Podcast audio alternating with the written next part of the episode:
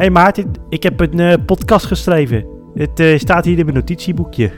Ploppen de plop, daar staat alleen la la la in dat notitieboekje. Ja, dat, dat, dat klopt, ja. ja. Dat staat er, ja. La la la, ik word daar zo moe van, van la la la. Zeg, klop je?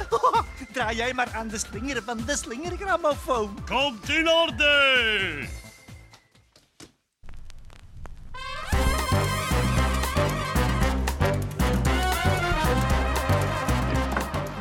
We gaan beginnen. Ik ben er al, Betsy. Ja, ik moest kloppen, want de vel doet het niet. Alle wind in de zeilen nog aan toe. Het is mega tijd. Ik ben Inke Martens. Ik kom hier wonen.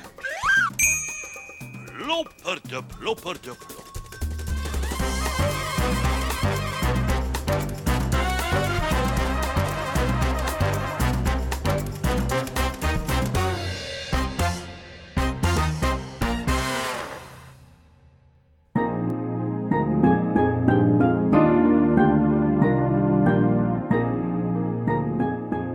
Ja, ik moest kloppen, want de bel doet het niet. Wat onhandig van je. Ehm, de plopmelk en de plopkoeken staan al klaar, want Studio 100 is 25 jaar. En ehm, een heel ander onderwerp dan wij normaal eigenlijk bespreken. Het is het, eigenlijk, we hebben hele serieuze onderwerpen gehad Ja, als Boudewijn de Groot. Ping. En we hebben hele serieuze onderwerpen gehad ehm, eh, vorige week nog over Graceland. Ja. Vandaag is het zo dat, eh, op, precies vandaag is het 25 jaar geleden dat Studio 100 ehm, werd geboren, als het ware.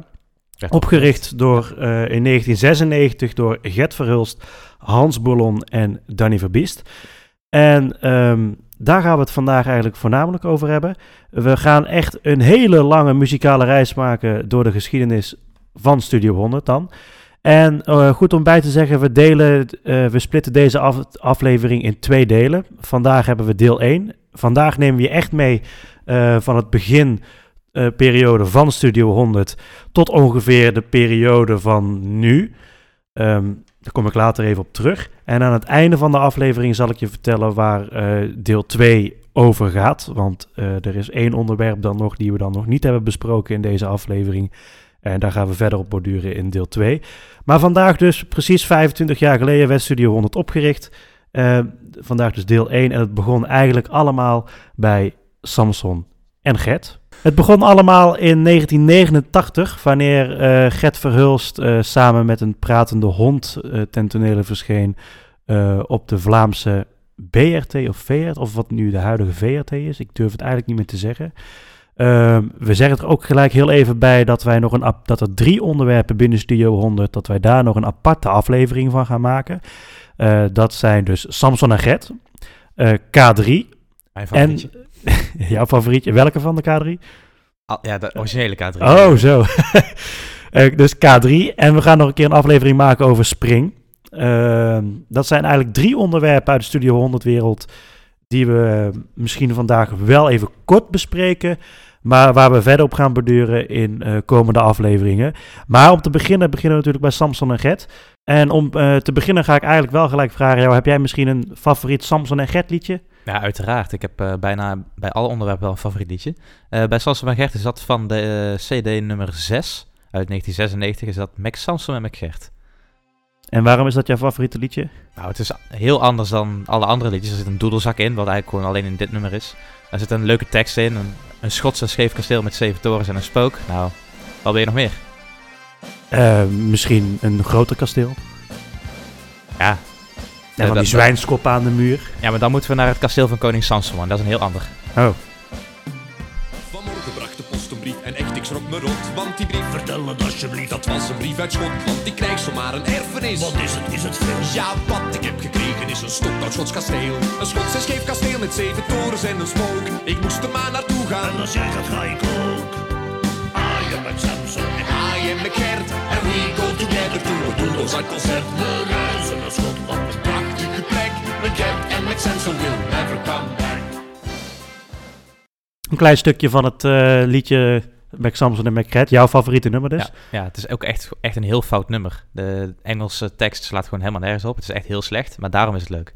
Een van de zoveel liedjes die ze hebben gemaakt. En dan springt voor jou dit dus echt eh, Ja. heel erg bovenuit. Ja, het is misschien niet echt de meest voor de hand liggende keuze, want er zijn zoveel liedjes inderdaad. Eh, Alles is op staat bijvoorbeeld ook op dezelfde cd als Max Mhm. Sansom en McGert, maar toch, Klopt. Toch is dit mijn favoriet hoor. Eh, wat is jouw favoriet, eh, Quinn? Oh ja, ehm, leuk dat je het vraagt. je zei net al eh, toevallig ehm, eh, eh, iets over een kasteel. eh, Ja, Koningsamsterdam. Nou, ik, heb, ik zal vooraf vertellen, het is, ik vind het heel lastig om echt een favorietje te benoemen. zo, want het verschilt bij mij van dag op dag eigenlijk. Of nou ja, het is maar net wanneer ik er zin in heb. En de ene keer is dat alles is op, vind ik geweldig. En de andere keer is het Mexico. Eh, of samen op de motor. En ik, ik heb nu wel, maar ik denk het, het leukste, want er zit ook een hele goede videoclip bij, opgenomen in de Efteling, niet te vergeten. En eh, dat is het kasteel van eh, koning Samson. Kijk nou, Samson ligt te dromen, want dat doet hij nu en dan. Ach, het zal er nooit van komen, maar ik heb een prachtig plan. Ik zou koning willen worden van een middeleeuws kasteel. Een kasteel met gouden borden en met kussens van fluweel. Voor de poort staan twee soldaten, twee soldaten met een drom. Krijgen die jou in de gaten, doen ze rom bom bom bom bom. Dus dan zeg je mannen stoppen en dan stoppen ze u niet. En dan moet je heel hard kloppen, want de bel die doet het niet. In het kasteel van koning Samson staat een mandje op de troon. In het kasteel van koning Samson is dat doodgewoon. Het is het allerleukste plekje waar jij ooit bent geweest. In het kasteel van koning Samson is het feest. Dat was een klein stukje van het eh, kasteel van koning Samson. Ik vind eh, het begin-intro vind ik geweldig. Ehm, en wat heel erg zonde is, eh, omdat jij de afscheidsshow nog niet hebt gezien. Helaas. En ik, ik ga het nu een klein beetje spoilen misschien.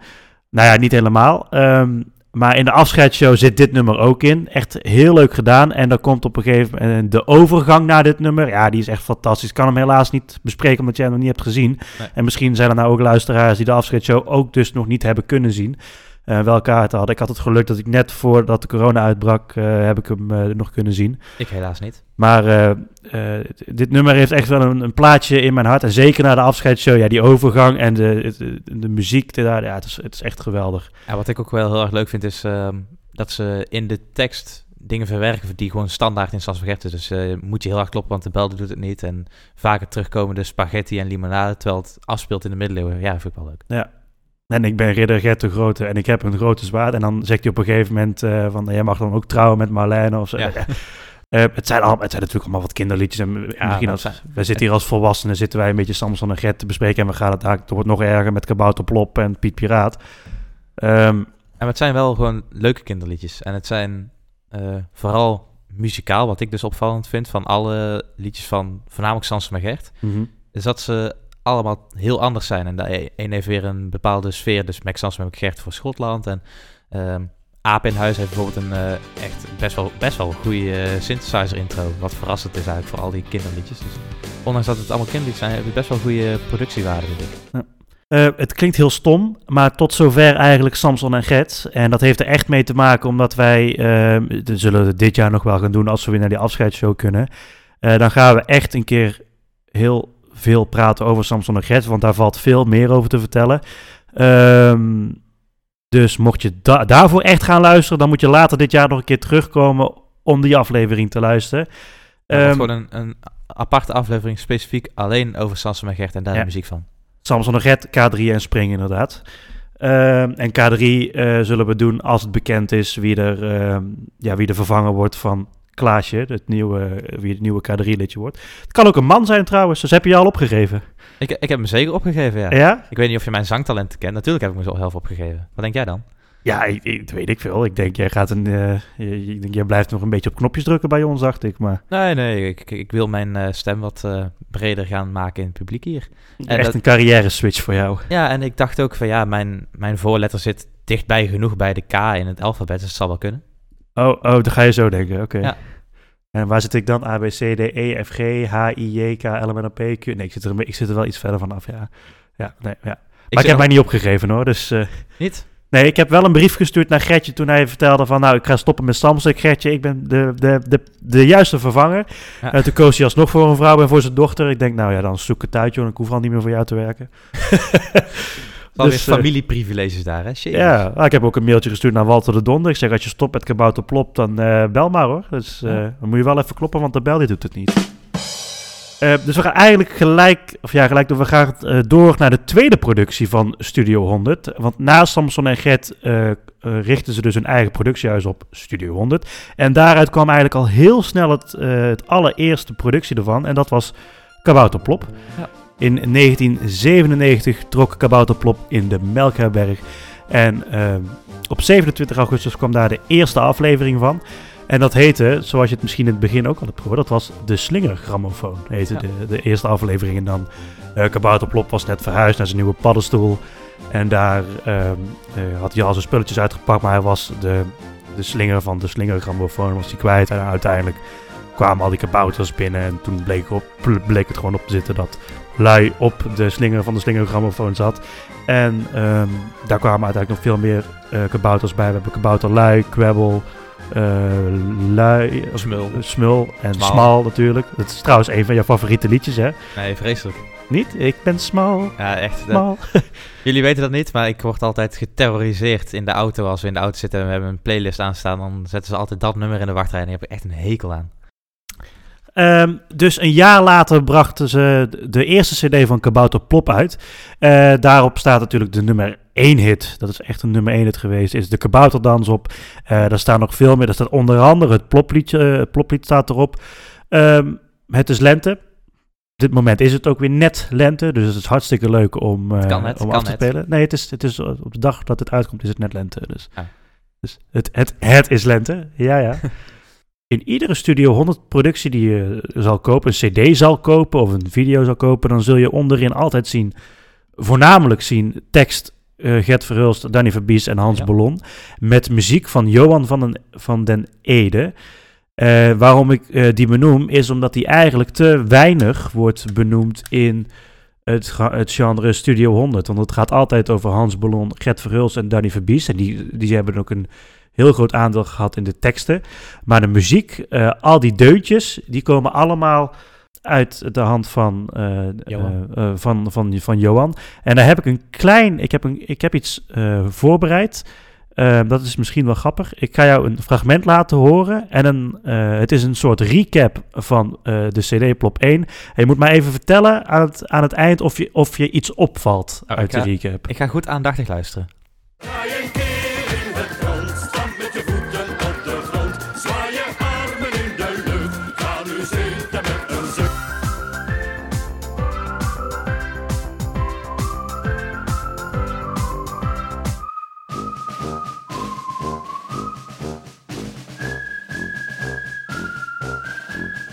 Schrok mij toen een bult.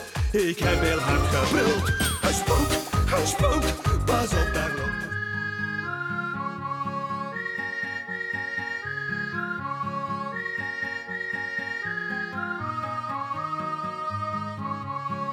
Wie heeft er peper op de plopkoeken gestrooid? Klus, klus, klus, klus heeft dat gedaan. Wie heeft er de kostek in het oventje gegooid? Klus, klus, klus, klus heeft dat gedaan. La, la, la, la. La,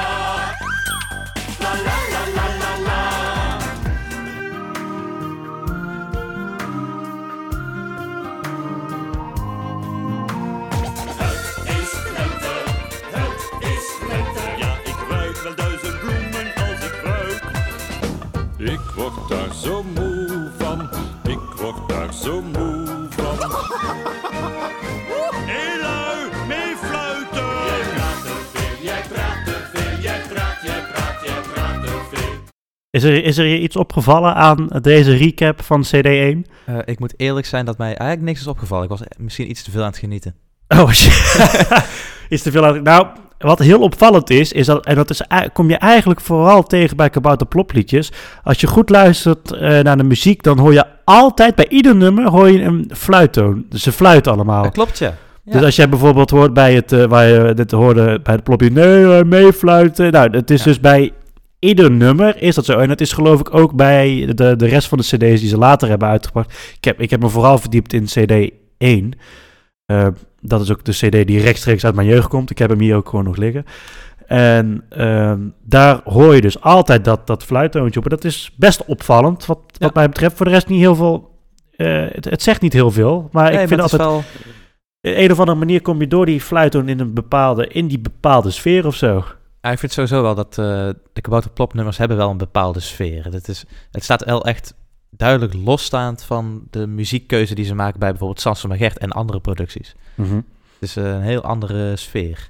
Beetje Ja. meer die eh, Ierse, Schotse sfeer, een beetje een mix daarvan. Ja, ik snap, ja, ik snap wel wat je bedoelt, inderdaad. Ehm, en moet, wat we natuurlijk ook niet mogen vergeten, is dat eh, de Kabouterdans echt de ultieme hit is geweest. Niet alleen voor, Kabouter, voor Studio 100. Ik denk dat Studio 100 nog nooit, nooit verder zo'n groot, zo groot succes heeft gehad Denk als met de. Kabouterdans. Want zowel in België als in Nederland eh, is dat echt een onwijs succes geworden. Dat, Samson de Gert is een ontzettend succesvol programma en eh, de liedjes zijn succesvol in België, maar dat is in de loop der jaren is dat in Nederland een beetje verkwanseld wat dat betreft. Ja. Ik, en de ken, Kabouterdans, dat kent iedereen nog. nou ja, ik ken ook echt helemaal niemand die de kabouterdans niet kent. Nee, nee, Iedereen ik kan hem niet. ook zelfs gewoon nog steeds dansen. Nee, dus zou er, zou er iemand in Nederland zijn en in België of in België die de Kabouterdans niet kent? nee, ik denk het echt niet. Ik denk het ook niet, nee. Maar de Kabouterdans werd pas een hit nadat het opnieuw op single is uitgebracht in 2000. Dus de Kabouterdans bestond al een jaar of twee, drie, want dat is verscheen op deel eh 1. Ja. En toen is eh, Phil White, als ik het goed zeg, is ermee aan de haal gegaan en die heeft er de remix die wij dus allemaal kennen. En eh, toen hij hem opnieuw uitbracht als single in 2000, toen werd het een ongelofelijke hit. Ehm, op de single eh, heet het ook de Kabouterdans Groovy Dance Mix. Beetje een, ja, Ja, een beetje een cringy, eh, een beetje een cringy titel wat dat betreft. Maar, en het viel mij, en het is meer dan, meer dan, meer dan 40.000 exemplaren ervan zijn er verkocht. Nou, ontzettend veel. En het is eigenlijk een beetje de Macarena van de lage landen, wat dat betreft. Dat vind ik een mooie vergelijking inderdaad. Macarena van de Lage. Wat ik wel jammer vind, of ja, aan de ene kant is het beter, bijvoorbeeld van die remix. Eh, ze hebben daar een, een eh, schoonhoudsfoutje hebben ze opgepoetst, dus een, een foutje zit er niet meer in. En als je gaat luisteren naar de versie die op de cd staat, de eerste cd, dan hoor je nog- gewoon nog de originele versie. Dan hebben ze ehm, eh, twee keer de kabouterdans gedaan. Dus, dus hij komt eerst één keer en dan doen ze twee keer achter elkaar. En dan zit er een klein foutje in de muziek, want dan slaat hij één beat slaat hij over met, het, eh, met de melodie die ertussen zit. En dat is heel erg herkenbaar en hoorbaar als een fout. En die hebben ze dus in de remix en alle andere versies hebben ze die weggepoetst. Maar ik vind het eigenlijk wel leuk dat die in de originele versie nog in zit. Beetje, het is niet perfect, maar daarom is het wel leuk. Ehm, wat mij ook opviel van de Kabouterdans, omdat het zo'n enorme hit is geweest, is dat er echt een, dat er heel veel versies ervan zijn gemaakt. Ehm, ik noem het origineel dan, waar de instrumentenkeuze wat zachter is. Ehm, dan heb je de remix uit 2000. Je hebt zelfs ook nog een eh, orkestversie ervan, die ze draaien in eh, onder andere eh, de Plopsa-parken. Eh, die ken je ook, denk ik. Hè? Ja, die is is- ook eh, ontzettend leuk. Dat is mijn favoriete versie, denk ik. Dat snap ik wel. Ehm, er is een eh, recentere remix nog eh, van Baba Yaga. Eh, Baba Yaga is een dansgroep uit België. Die is, naar mijn weten, zijn ze voornamelijk bekend geworden ehm, toen ze meededen aan Belgium's Got Talent. Ze hebben in Nederland ook meegedaan aan Holland's Got Talent. Die hebben twee jaar geleden ongeveer hebben ze nog een remix uitgebracht van de Kabouterdans. Uh, dat is, gaat dan wel meer richting het, ja, hoe noem je het, genre hardstyle, als ik het goed zeg. Ik heb Maar het is wel, gehoord, dus, maar het is eh, in, ik zal het je laten horen, maar het is in samenwerking met Kabouter Plop ook en ja, ja, Studio 100. Dus het is wel een officiële remix door hun uitgebracht.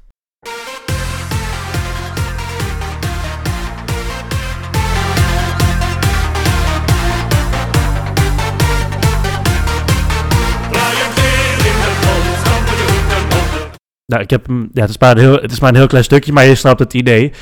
Ehm, ja, voor mij niet, niet geweldig. Ik snap best dat mensen dit heel erg leuk vinden, maar ik, ik heb Baba Yaga een beetje gezien. Eh dansgroep is fantastisch. Ehm, jij kent Baba Yaga denk ik niet, hè? Het zijn een Nee. beetje, het zijn, ik geloof dat het een stuk of vijf dansers, vijf à zes dansers zijn. Eh, en die hebben een soort van, nou het gezicht lijkt een beetje op Voldemort vanuit Harry Potter. Ja, dat is serieus. Ze hebben een soort ja, make-up op eh, gedaan. Eh, dat was, toen was het allemaal zo, dat, eh, niemand mocht eigenlijk weten wie ze waren. Ik geloof dat ze een paar maanden geleden hebben ze zichzelf allemaal ontmaskerd wie het zijn. Weet je nog niet wie het is, want ik ken ze nog steeds niet. Maar eh, prima. Ja, ik kan me wel inbeelden dat, stel jij bent een liefhebber van deze soort muziek en je gaat naar zo'n festival toe of zo en dit wordt gedraaid, dan ga je natuurlijk helemaal uit je plaat. Want dat zou ik ook hebben als ik naar een eh, concert ga en ze draaien de kabouterdans. Dan denk ik ook van, oh wauw, de kabouterdans, ik ga meedansen. Ja, dat, ja, ja, precies. Als je naar zo'n, op, op zo'n festivalterrein staat, dan is dit eigenlijk de beste remix eh, daarvoor.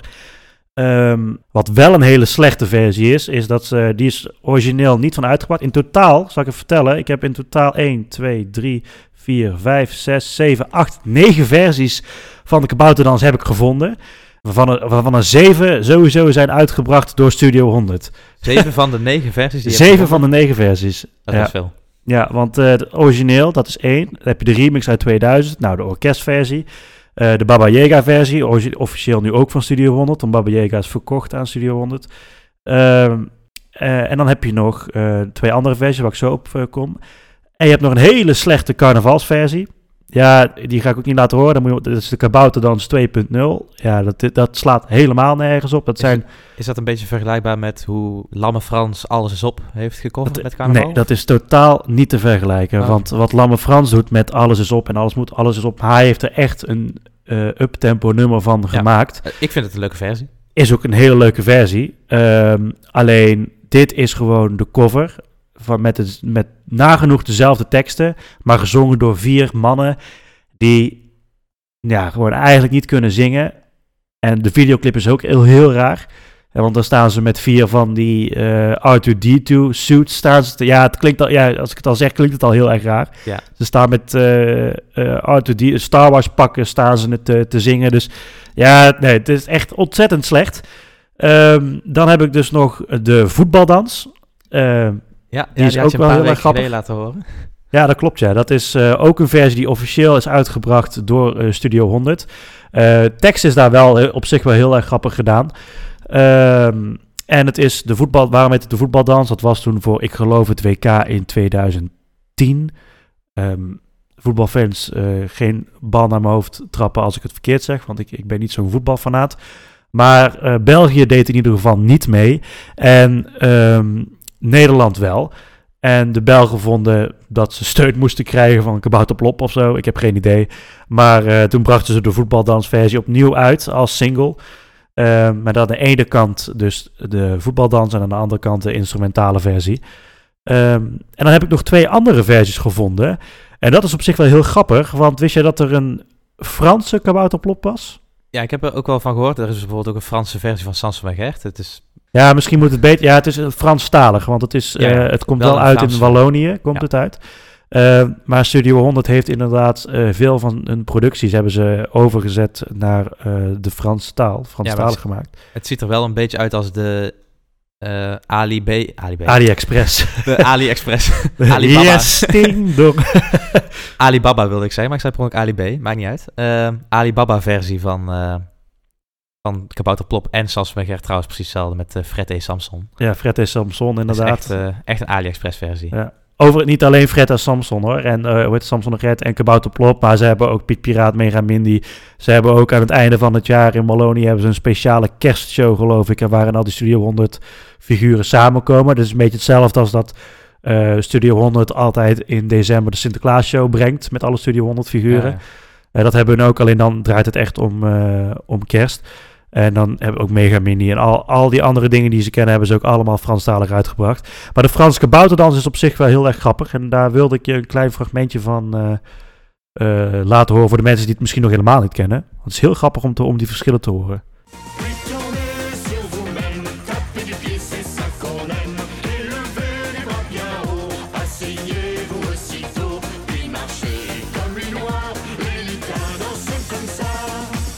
Eh, de Franse versie dus.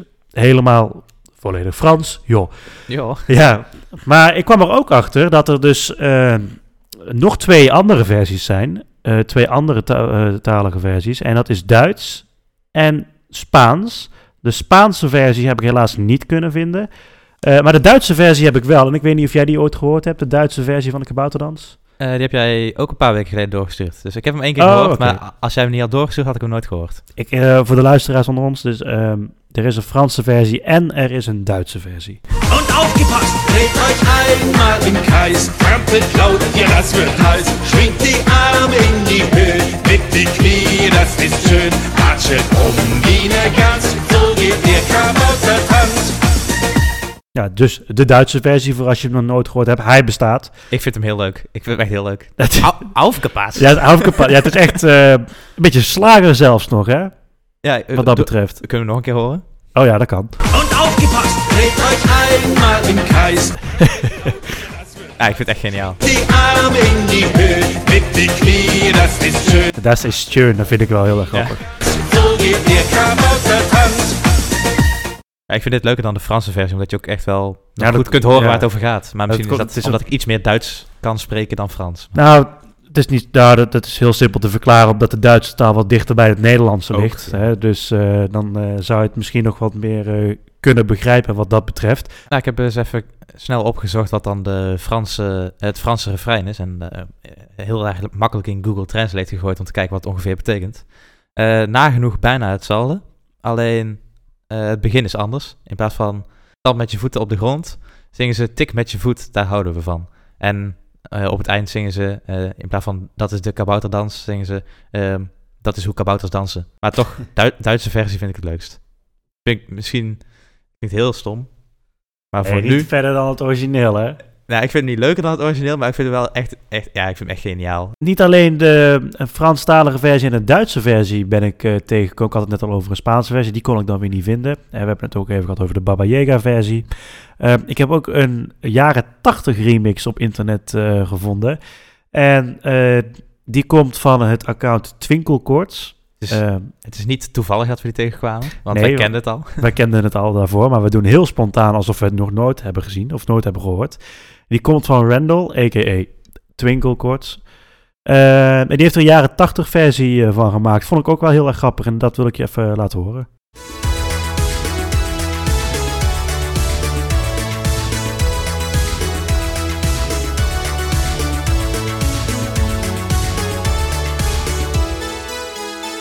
Ja, ook weer een, even een heel kort stukje, maar een shout-out naar eh, Randall. Want als je de hele remix wilt eh, eh, horen, dan moet je heel eventjes naar YouTube en dan Twinkelkoorts. En daar vind je vanzelf de jaren 80 remix van de Kabouterdans. Zie eh, vind je overigens ook heel veel remixen. Ook Eh, eh, een aantal echt wel hele goede, er zitten echt wel hele leuke dingen tussen. Ontzettend goed, ja. Ik heb toevallig de... Hij heeft ook een Snorri Tour remix uitgebracht. Dat is Ja. mijn ringtone. Dat is echt heel grappig. Ik hoop niet dat mijn telefoon nou afgaat, want dan hoor je midden in de uitzending eh Snorri Touren. Dus als je die remix, eh, of eh, als je die versie zou willen horen, dan moet je heel even naar dat YouTube-account. Eh, nogmaals een shout-out naar Rendel voor deze fantastische jaren 80 remix. Het succes van Kabouterplop eh duurt nog steeds, of gaat nog steeds voort. En ehm, daar kwam dus ehm, nu nou, 20 jaar geleden, 19 jaar geleden al, kwam Ja. daar dus de allereerste film uit van Kabouterplop. En Kabouterplop en de Kabouterschat. En ik moet je eerlijk zeggen, dat, eh, naar mijn weten zal dat misschien een van de allereerste films zijn die ik ooit als klein kind heb gezien. Ja, voor mij en precies heb onthouden in ieder geval. Want ik ben dus echt geboren in het jaar dat Kabouterplop on- eh, ontstaan werd. Ehm, zes, ik geloof 27 augustus en ik werd op 10 september werd ik geboren. En Kabouterplop is, is echt een, zo'n groot onderdeel van mijn jeugd geweest. Eh, niet alleen de aflevering ook, maar al die films ook, tot een bepaalde hoogte hoor. Ik heb ze niet allemaal gezien. Eh, maar in ieder geval, er waren twee films, De Kabouterschat en Plop in de Wolken. En eh, De Kabouterschat, dat was wel echt een, een dingetje hoor, bij mij Ja, heeft mij ook nog wel geterroriseerd, die film. Doodeng. Ja, ik vond het echt doodeng. De film met de kabouterschat, uit welk jaar is die eigenlijk? Ehm, de Kabouterschat, een film uit 1999, geregisseerd door Bart van Leenputten, die tot op heden te dagen nog steeds ehm, heel veel Studio 100 producties regisseert. Eh, is dus de allereerste film van Kabouterplop. En eigenlijk dus ook de allereerste film van het eh, productiehuis Studio 100. Ja. Ehm, we zeiden het al, een beetje doodeng. Echt doodeng. Eh, er zit een moeras op een gegeven moment. eh, met, eh, en, en Ja, ik weet nog heel... het moeras was gewoon heel eng. Oh, ik weet nog heel goed dat volgens mij Klus een beetje stoer deed. Oh ja, daar loop ik toch wel overheen. En dan zakt hij geloof ik met zijn voeten of zo. Echt, Ja, en, ja, doodeng. En al die, ik geloof dat het vogels waren waar ze dan op een gegeven moment... Dan, dan liepen ze ergens en dan kwamen op een gegeven moment vogels voorbij gevlogen. En die poepen dan allemaal op, op, op, op de kabouters. Ja, ik, Ja. ik was altijd bang dat die kabouters werden opgevreten. Ja, ik vond doodeng die film. Ja, de, de spanning was echt om te snijden in die film. Dus echt, huh. Het was gewoon pure horror voor kinderen. ja. Het was echt pure horror. Het heeft Maar- ons wel gemaakt wie we nu zijn. Ja, daarom maken we deze podcast ook. Om onze ongenoegen uit te spreken over de kabouterschat. Ah, dat is niet het enige waar ik bang voor was hoor, van de Studio 100 producties. Maar daar kom ik nog later op terug. Oh, oké. Maar eh, op- zich, nou ja, wel, wel, een, wel een, een goede start van de, eh, de films. Later zijn ze wel wat softere films gaan maken. Eh, maar in 2008 kwam daar, eh, dan hebben ze de kabouterschat, hebben ze geremasterd, zo noemen ze dat, hè? Ja.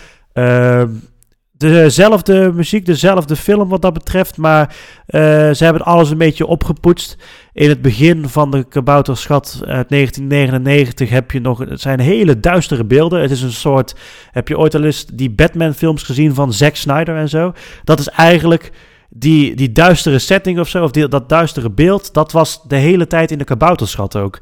En eh, in die, re, eh, die remake die ze hebben gemaakt, zijn die beelden wat, op, wat warmere kleuren hebben ze gebruikt. Eh, de muziek is mooi, loopt mooi in elkaar over. Dat was altijd een beetje een rommeltje, was dat Het zo? is eigenlijk gewoon een verfijndere film geworden. Ja, het is echt een, een veel betere film, ja. En over kabouterplopfilms gesproken. Er zijn, ik kwam tijdens mijn research ook een beetje tegen dat er dus de afgelopen jaar... Ik, de, de laatste film komt geloof ik uit 2014 of zo. En ik geloof dat dat... Ik dacht dat dat de Kabouterkoning was. Ik weet het niet zeker. Maar Nooit wat ik wel zag, is dat onze Rob de Nijs... Ja, geen Pink, maar onze Rob de Nijs speelt daar nou een best belangrijke rol in. Want hij speelt een beetje een soort, ja, wat is het, een dienaar van de kabouterkoning. En in de kabouterkoning is het zo dat Plop, kabouterploppen wordt de kabouterkoning. Ehm, door een misverstand, geloof ik. Oh ja, ja. En eh, ja, ik weet, ik weet het niet precies. Ik, ik heb hem ooit een paar stukjes. Ik heb een eh, zusje van eh, nu een jaar, die wordt 11 dit jaar. Ehm, maar hij is in de loop der jaren natuurlijk ook opgegroeid met Studio 100 producties. Dus ik heb al die dingen later nog wel een, een klein beetje kunnen zien. Ehm, maar Rob de Nijs die speelt op, en dat valt ook op in Studio 100 films over het algemeen, speelt er altijd een bekende Nederlander mee. En ik denk dat ze dat expres doen om ook de Nederlanders een beetje te, te trekken. Want ja, dat hebben ze ook gedaan met Frans Bauer bijvoorbeeld. Frans Bauer inderdaad. Nou, inderdaad een goeie. Ja, die heeft eh eh, Kabouterplop en het Viool-avontuur gespeeld. Was, dat was wel een film die ik ook nog wel heb gezien toen destijds. Ja, niet, heb hem- niet in de bioscoop hoor, maar gewoon ik heb hem thuis. later pas gezien hoor. De- Er zijn er heel veel. Nicolette van Dam heeft eh, gespeeld in ja? ja? Plop in de Stad. En dat was ook wel heel erg grappig, want ehm, daar gaven ze eigenlijk een antwoord op. Waarom de kabouters, als je die in het echte leven zou tegenkomen, bijvoorbeeld eh, in een parkshow of in een theatershow of iets dergelijks, Waarom ze dan zo groot zijn? waarom ze dan zo groot zijn inderdaad. Ja? En dat, daar, daar gaven ze in die film gaven ze daar antwoord op. Want eh, dat heette dan Plop in de Stad. En op een gegeven moment komen ze bij ja, een soort een, een bes of zo. En eh, dat waren dan de zogeheten groeibessen. En als je daar dan van zou eten, dan zou je net zo groot worden als, eh, als een normaal volwassen persoon. Nou, en lui die eet daarvan en die wordt dus net zo groot als een persoon. En die trekt eigenlijk de stad in. En die ontmoet daar dus ehm, Nicolette van Dam als ik, iemand van een fanfare, geloof ik. Het is wel een hele ge- grappige film ook. Want ze, ik bedoel, eh, ik, ik geloof dat het ook de film was waarin kabouterplop op een gegeven moment in een of andere club terechtkomt. Heel, heel apart, heel grappig wel. Dus dan zie je in een keer van die kabouters tussen allemaal normale mensen in zo'n club eh, staan. Ik geloof dat het die film eh, eh, was. Ehm, en Ron Brandsteder, eh, Brandsteder als ik het zeg, die speelde ook in de Kabouterbaby. Eh, laten we even teruggaan naar de muziek, denk ik, of niet? Van Kabouterplop. Nou, ik heb eigenlijk, eh, alle liedjes van Kabouterplop zijn eigenlijk wat dat betreft nagenoeg hetzelfde. En ik heb me voornamelijk gericht op eh, de eh, CD1 van Kabouterplop. Ehm, ik vind het een beetje gek om daar aanradertjes voor te doen, want Nee, dat, dat doen, hoeft ook niet per se. Maar mocht je, heb, jij, heb jij wel een favoriet kabouterplopliedje? Nou, favoriet eh, vind ik een beetje dubieus om het zo te noemen. Want als ik zeg, oh, dit is mijn favoriete nummer, dan eh, word ik waarschijnlijk aan de schandpaal gehangen. maar er is één nummer. wat Hoezo? ik, eh, nou, er is, er is een nummer op de CD Kabouterplop, of sorry, de CD Plop 2. En daar staat een nummer op en dat heet Wij Dansen. En eh, het nummer Wij Dansen is, het, het refrein is echt heel erg leuk. Wij dansen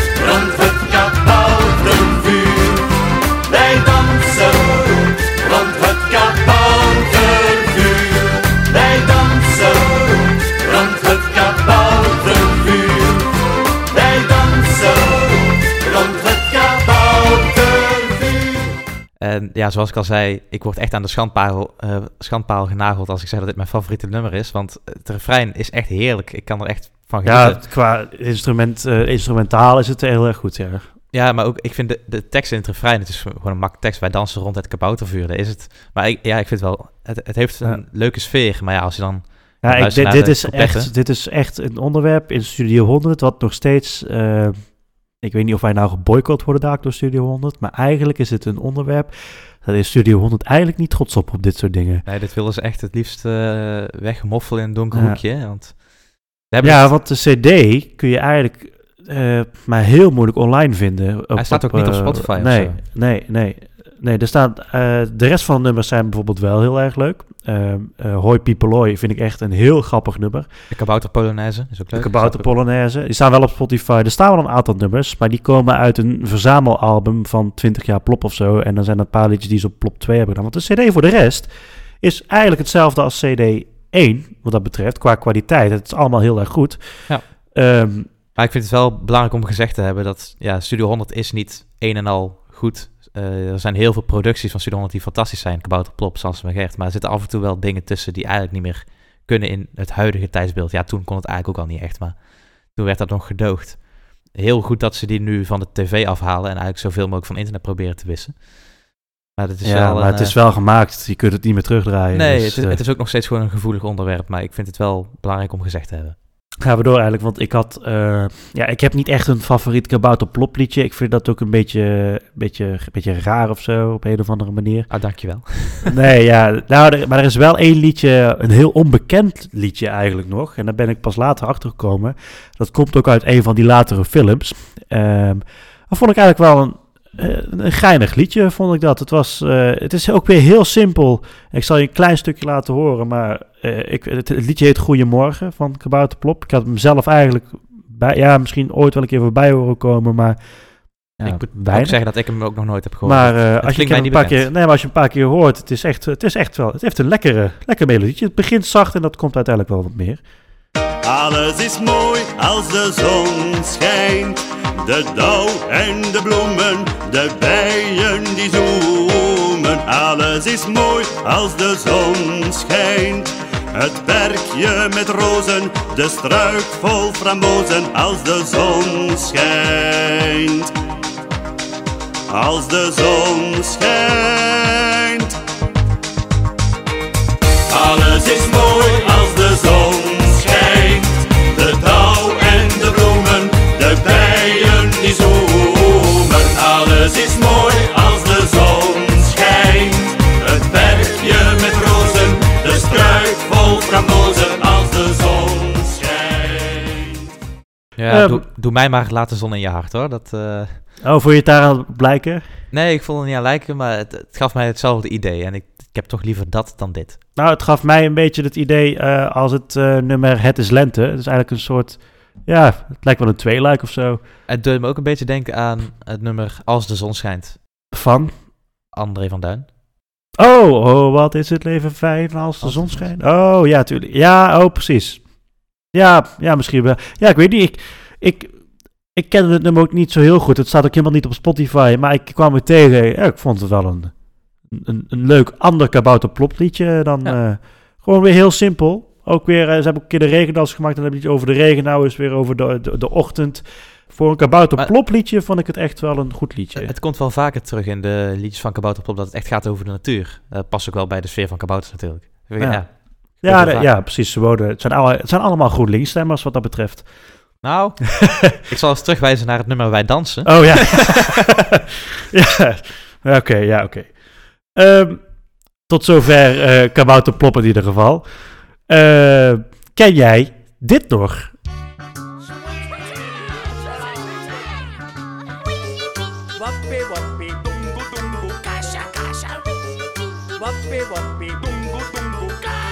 Herken je het? Ja, helaas wel. ik, ik, ik heb al een keer gezegd dat ik eh, echt als de dood ben voor Wizzy Woppie. Waarom dan? Ja, ik vond het vroeger echt gewoon... Ja, kon er echt niet naar kijken. Ik vond het eng. En als ik er nu naar luister, dan denk ik ook weer van... Ah, ik krijg gewoon een naar gevoel van als ik het zie en hoor. Het is echt vreselijk. Maar, maar even voor de duidelijkheid. Jij vindt het Wizzy en Woppie vind jij doodeng? Ja. Maar het, het, het, wat vind je enger? De kabouterschat of, of Wizzy en Woppie? Want ik Eh. vind de kabouterschat echt veel enger. Want Wizzy en Woppie keek ik vroeger gewoon. Daar had ik niks... eh, Het is op een andere manier eng. Want de kabouterschat was spannend. En Wizzy Woppie is gewoon... Het is... Maar had je er vroeger als kind echt last van, van Wizzy en Woppie? Nou, ik, ik, ik, ik kan me nog wel eens herinneren dat ik gewoon, gewoon aan het zeppen was, weet je wel. Gewoon tv aan het kijken en dan komt Wizzy Woppie op en dan denk ik van... Oh. Dan door. Oh nee, ik keek, ik keek het altijd wel, eh, wel prima. Nee. Ik, eh, eh, ja, over muziek valt er van Wizzy Woppie niet te veel vertellen. Maar waarom haal ik het aan? Dit is de tweede productie eh, van Studio 100. Ehm, echt in een beetje in de, begintijd, in de begintijd uit 1999. Ja, nou ja, ik, ik heb er met plezier nog wel naar gekeken vroeger. Maar ik kon Oh. mij niet herinneren dat er vroeger een vertelstem in zat. Ik heb namelijk een beetje eh, op YouTube eh, een klein beetje een paar afleveringen zitten kijken. Want ik moet mijn research doen natuurlijk. En eh, naast een trauma die ik heb opgelopen, kwam ik er ook achter dat, ehm, dat ze een vertelstem of zo eronder hebben gezet. En die kon ik niet herinneren als kind, dat er een Ik vertelstem onder Eerlijk zat. zijn dat ik ook niet kan plaatsen dat er een vertelstem op zat. Ik kan me wel herinneren, ook een reden waarom ik het eng vond, is die, die beesten, die Wizzy en die Donko Mhm. en Kasha, die, die praten niet. Die, ja, ze brabbelen een beetje en ze zeggen een beetje hun eigen naam. Een soort van eh dyslectische Ja. Pokémon is het gewoon. En- ja, dat is een goede vergelijking. En eh, ja, eh, dat, dat is ook een reden waarom ik het eng vond, denk ik. Want ik, als ik er nu... nou, want ik heb ook teruggekeken van waarom ik dat nou zo eng vond toen wij deze aflevering gingen maken. Maar, eh, nee, vreselijk. Ja, ik vond het wel meevallen eigenlijk. Ik vond de kabouterschat echt veel enger. Daar heb ik echt trauma's aan overgehouden. Ja, Wizzy Woppie misschien ook wel, maar dat was gewoon meer... Ik kan me herinneren dat er een aflevering was waarin Wizzy of Woppie een eh punaise of zo eh, op de grond lag. En daar stapte die papegaai op een gegeven moment vol in met zijn voet. Ja, toen, toen zat ik als kind wel even van, wat de fuck gebeurt hier? Want dat, je zag heel die punaise. Ja, dat, dat vond ik, dat vond ik, dat, daar, daarvoor zei ik, ik heb een trauma opgelopen, want dat was niks. Ehm daar zat wel een Nederlander in, in eh Wizzy en Woppie. De, de Woppie, dat was de man geloof ik, ja, Woppie, Ja. eh, werd gespeeld door Carl Ridders. Ehm, die werd geboren in Roosendaal. Eh Carl Ridders speelde ook mee in de film Plop in de Wolken, om even terug te pakken op eh Kabouter Plop. Ehm, ken je de film Plop in de Wolken ook nog? Weet je een beetje wat het... ik geloof dat ze Nee, daar... ik dacht dat ze naar een oud-oom of eh, iets gingen van Kabouter Plop. En die lag op sterven, geloof ik. En eh Carl Ridder speelde, geloof ik, de verzorger van die oom. Eh, helaas, in 2008 is eh, hij overleden aan ALS. Ehm, maar hij heeft dus nog jarenlang ook nog even de rol van, van Woppie gespeeld. Eh, wat ook opvallend is in Studio 100 eh, studiogebied, is dat ze heel veel acteurs en actrices recyclen voor een eh, productiehuis. Die staan er Ja. waarschijnlijk onder contract en dan doen ze bepaalde producties. Eigenlijk ontzettend slim, want je hoeft Ah, je, helemaal... je hebt ze toch al. Ja, je hebt ze binnen, je hebt een contract. Ik zei, prima, Gertje, doe mij maar een contract. Maar ja, Ehm, maar dat valt ook op, want Barbara de Jonge, die speelde dus Wizzy. Maar die speelde later ook afleveringen van Samson en Gert speelde ze Frida Kroket. Ah, ja. Echt een, een vreselijke rol. Ja, echt, echt een vreselijke rol. Vond, eh, ze, hebben hem, ze hebben hem op verzoek van Catnet, moesten ze hem ook uiteindelijk schrappen. Want ze had, het, eh, ze had te weinig eh opvoedwaardige kunde of zo. Eh, hoe noemen we dat? Eh, Eh, weinig eh, educatieve waarde of zo. ja, ja, precies. Eh, de, dat vond Catnet had zoiets van, ja, dat slaat alleen maar friet, eh, patat en dat soort dingen. Ja, dat was eigenlijk niet wat Catnet wilde. Dus op verzoek van Catnet hebben ze, hebben ze haar eruit geschreven. En ze is fijn, ook nooit meer benoemd hè, in de Samson en Gert productie. Hè.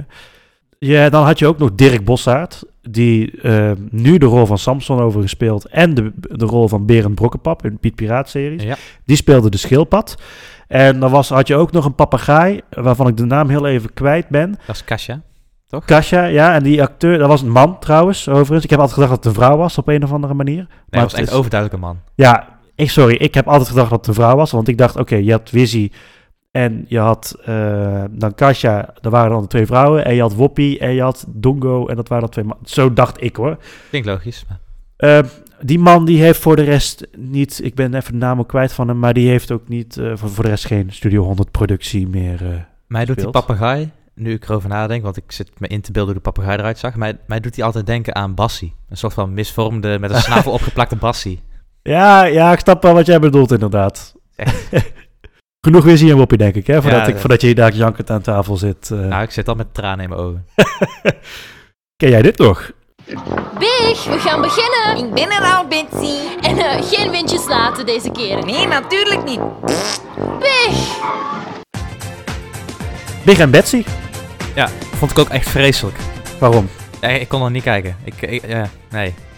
Oh nee, ik vond het eigenlijk... Het was, een soort, dat was eigenlijk de tegenhanger van Samson en Gert. Alleen dan in plaats van met een hond was het een varken en met een vrouw voor het eerst ook eh, in de hoofdrol Ja. van de Studio 100 productie. Ja, ik, Vond ik al heel leuk. ik, eh, mij heeft het nooit getrokken. Ik heb het ook nooit, nooit echt vaak gezien. Terwijl ik best wel vaak Catnet heb gekeken hoor. Want ik bijvoorbeeld... Ik heb meer herinneringen aan de Catnet kroket dan dat ik aan dit heb. Oh ja, meer... Oké, ja, ik, ik weet niet. Volgens mij, vroeger kwam het ook meer op eh, het eh, toenmalige Zeppelin. En daar kwam, ik geloof, zowel Kabouter Plop, Wizzy en als Big en Betsy kwam daar ook voorbij. Ehm, Big en Betsy, een jaar later dan Wizzy, en in 2000 dus. eh, dat was ook voor het eerst dat we kennis maakten met Peter Thijssen. Onthoud die naam even, want daar kom ik misschien later nog op terug. Ehm, en ook hier recycleden ze weer eh, acteurs. eh, want Chris Kouwenbergs, die we kennen van Kabouter Lui, speelde in deze serie Boer Janus. Een lompe boer. eh, die meterslange acteur naast, dat, naast de, de rest van de cast. Ja, dat gaf wel een, indruk. Fred van Kuik. opa Fonkel later in de Megamindy-series. dan hebben we ook nog die buurvrouw en, en haar zoon. Ik ben ook de naam even van die acteurs en actrices kwijt. Eh, de laatste, die zoon, die heeft volgens mij niet zo heel veel eh, meer gespeeld in Studio 100 producties. En Mirjam Bronswaar, dat was de actrice, dus nou kom ik erop, dat was de actrice van mevrouw Zuurpruim.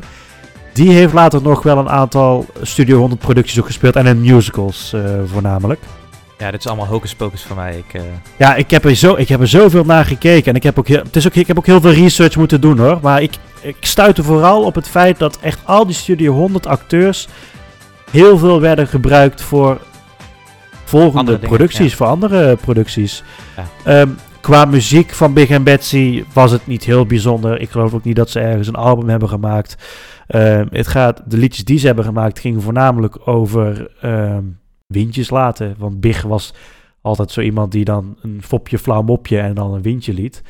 Ehm, maar is me wel heel erg bijgebleven. Ook de videoclip daarvan was een heel simplistische videoclip met een cartoon Big die door een kippenhok loopt. En eh, nou, ja, ik zal een klein stukje horen.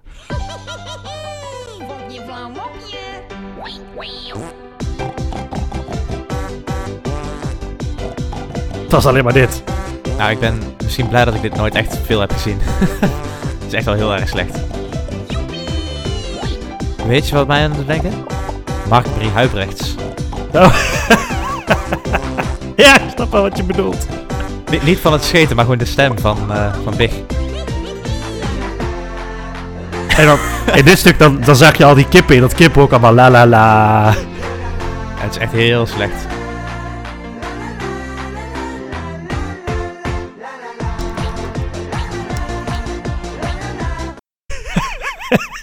Hij zit hier even met de kop. Wat moet ik hier nou weer mee? nou, misschien dat je eh, dit wel leuk vindt. Want ehm, ze hebben nog één nummer uitgebracht. En daarna stop ik over Big en Betsy hoor. Mooi. Ehm, ik vond- ja, vond het een leuke serie. Dat was het Windjeslied. Ook weer over scheten. Maar die intro is wel echt lekker hoor. Het is een soort eh, jaren tachtig in your face.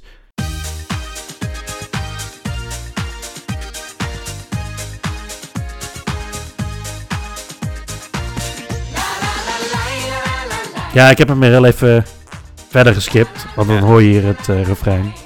Waar zit het refrein? Dit is alleen maar het refrein, ja. Oh.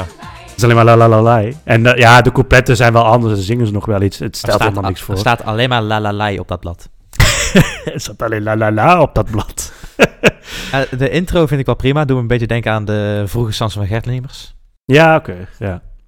Zullen we naar een productie gaan waarvan ik zeker weet dat jij die wel oké vindt? Ja, doe maar. Oké, ken jij dit nog?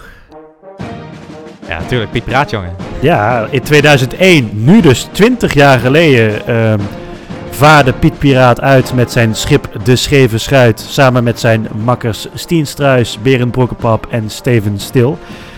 Ehm, ook weer heel veel goede herinneringen aan, tenminste Ja. ik wel. Ik weet heb het ook heel veel voor jou zit. Ja. Ja, Dit wel. ja, Big en Betsy dan weer niet. Nee.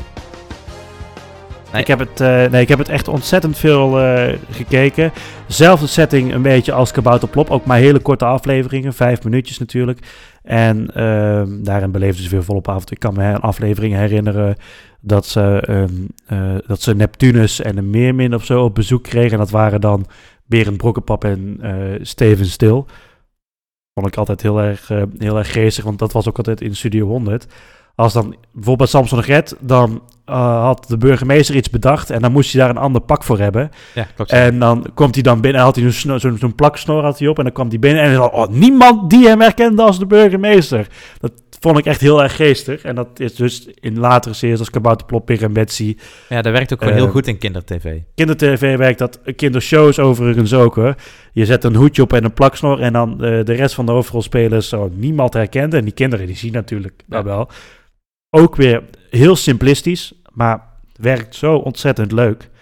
Ehm, qua muziek moet ik eerlijk zeggen dat ik er niet zo heel veel heb. eh, is er voor mij niet zo heel veel bijgebleven wat dat betreft. Nee, eigenlijk pas... eh, ja, ik weet dat ze een jaar geleden of twee jaar geleden hebben ze een carnavalsnummer uitgebracht. De Piratencarnaval. Ja.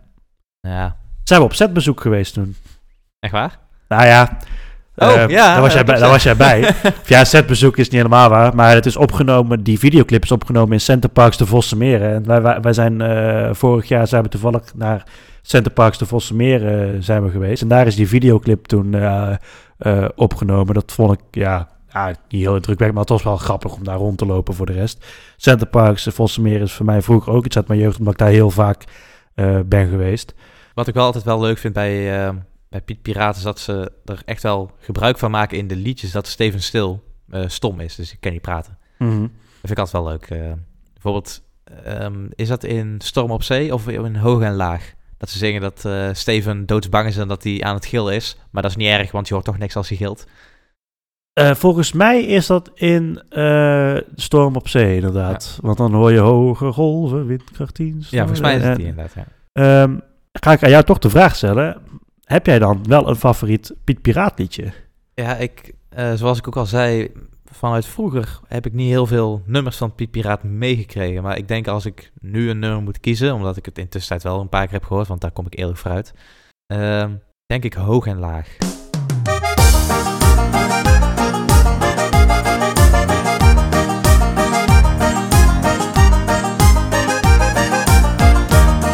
We gaan hoog en laag, voel het in mijn maag Op het ritme van de golven, want dat doe ik graag. We gaan stuurboord, bakboord, overstag. Ik doe alles wat ik heel graag mag.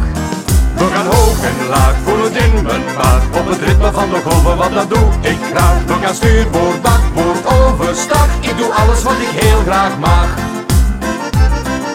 Het is het accordeonnetje voor jou, hè? Ja, voornamelijk wel. En ja, ik, ben gewoon een fan van zeemansliedjes en dat soort dingen. Jij, jij niet, want daar hebben ook Nee. al over gehad met Herman van Veen bijvoorbeeld, het nummer Zeemansliedje. Ja. Ik vind eigenlijk bijna alles wat eh, in die trant vind ik gewoon heel erg leuk.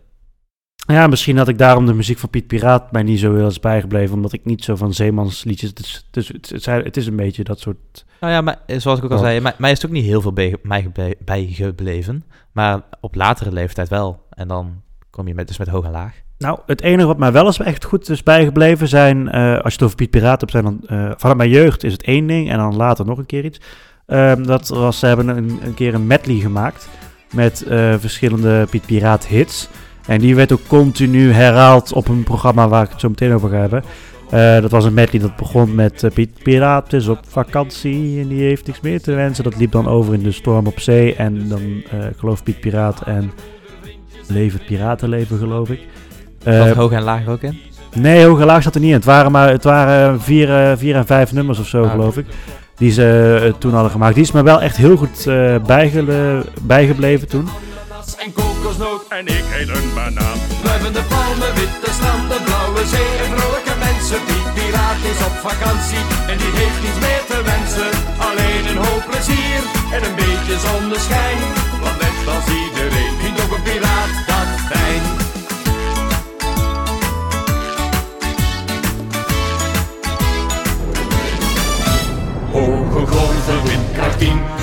op zee, storm op zee. Nergens is de zon te zien, storm op zee, storm op zee. Maar voor ons is storm weer echt geen reden tot paniek.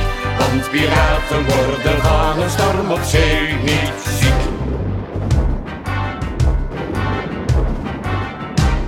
De zee was eerst nog rustig bij het krieken van de dag. Maar niet veel later wist ik toen ik donderwolken zag. Er is een grote storm op komst, dus kom uit je kajuit. Het worden harde tijden voor mijn schip, de scheve schuit. Hoge golven, windkracht 10, storm op zee, storm op zee. Nergens is de zon te zien, storm op zee, storm op zee. Ehm, en die versie hebben ze, eh, die medley hebben ze ook weer vertaald in een zo'n orkestversie. Ja. Ehm, on- ontzettend leuk. Eh, de eerste film, nou de eerste twee films zijn me ook goed bijgebleven. En dat zijn eh, Piet Piraat en de Betoverde Kroon. Eh, daar speelde Johnny Krijkamp junior in mee. En Piet Piraat en het Vliegende Schip. En dat was ook wel heel grappig, want volgens mij zat daar ook eh, K3 in. Die speelde daar de pratende, vleesetende planten waren dat. Oké. Het waren twee films die ik dan nog herken. En waar ik nu nog een goede herinnering aan heb, of ja, niet echt een goede herinnering, maar waar ik wel een herinnering aan heb, is ehm Plops Aqua. Weet je nog? Wij zijn naar Plops Aqua toen geweest. En dan had je toch die disco slide. Ja. En daar, op, een- daar kon je dan ook kiezen voor, ik geloof, ABBA en Mozart. Maar je had ook een eh, Piet Piraat eh, Halloween liedje of zo. Kende het liedje voor de rest helemaal niet. We hebben een andere collega, Mitchell, die kende het wel. Ehm, maar dat vond ik heel erg grappig. En ik heb het toen ging en dan hoor je zo, hallo, hallo, hallo. Dat, en dan met die sounds effect, daar heb ik dan wel een, eh, een goede herinnering aan. Als we het dan toch over eh, Piet Piraat hebben. Ja, snap ik wel. Gaan we naar het volgende, want ken jij dit nog?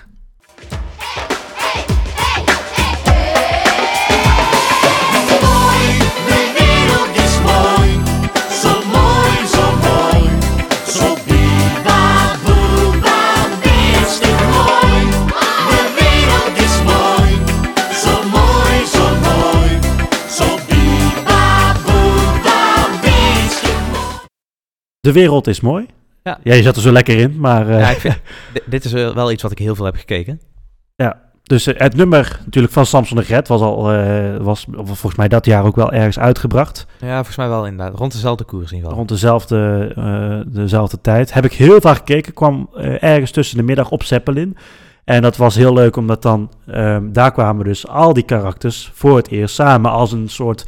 Marvel Cinematic Universe had je Samson als, eh, of Gert als Iron Man. je had Kabouter Plop als eh, Captain America, ik noem maar iets. Eh, weet ik, maar dat was, dat was echt het hoogtepunt voor de middag voor mij hoor, in ieder geval. Of, ik weet niet meer of het na schooltijd kwam of dat het tussen de, tussen de middag kwam, dat weet ik niet meer. Maar ik kan me wel... Volgens mij tussen de middag. ja, ik denk dat dus ook, tussen de middag. Ja. En dan werd je toegesproken door een van die karakters.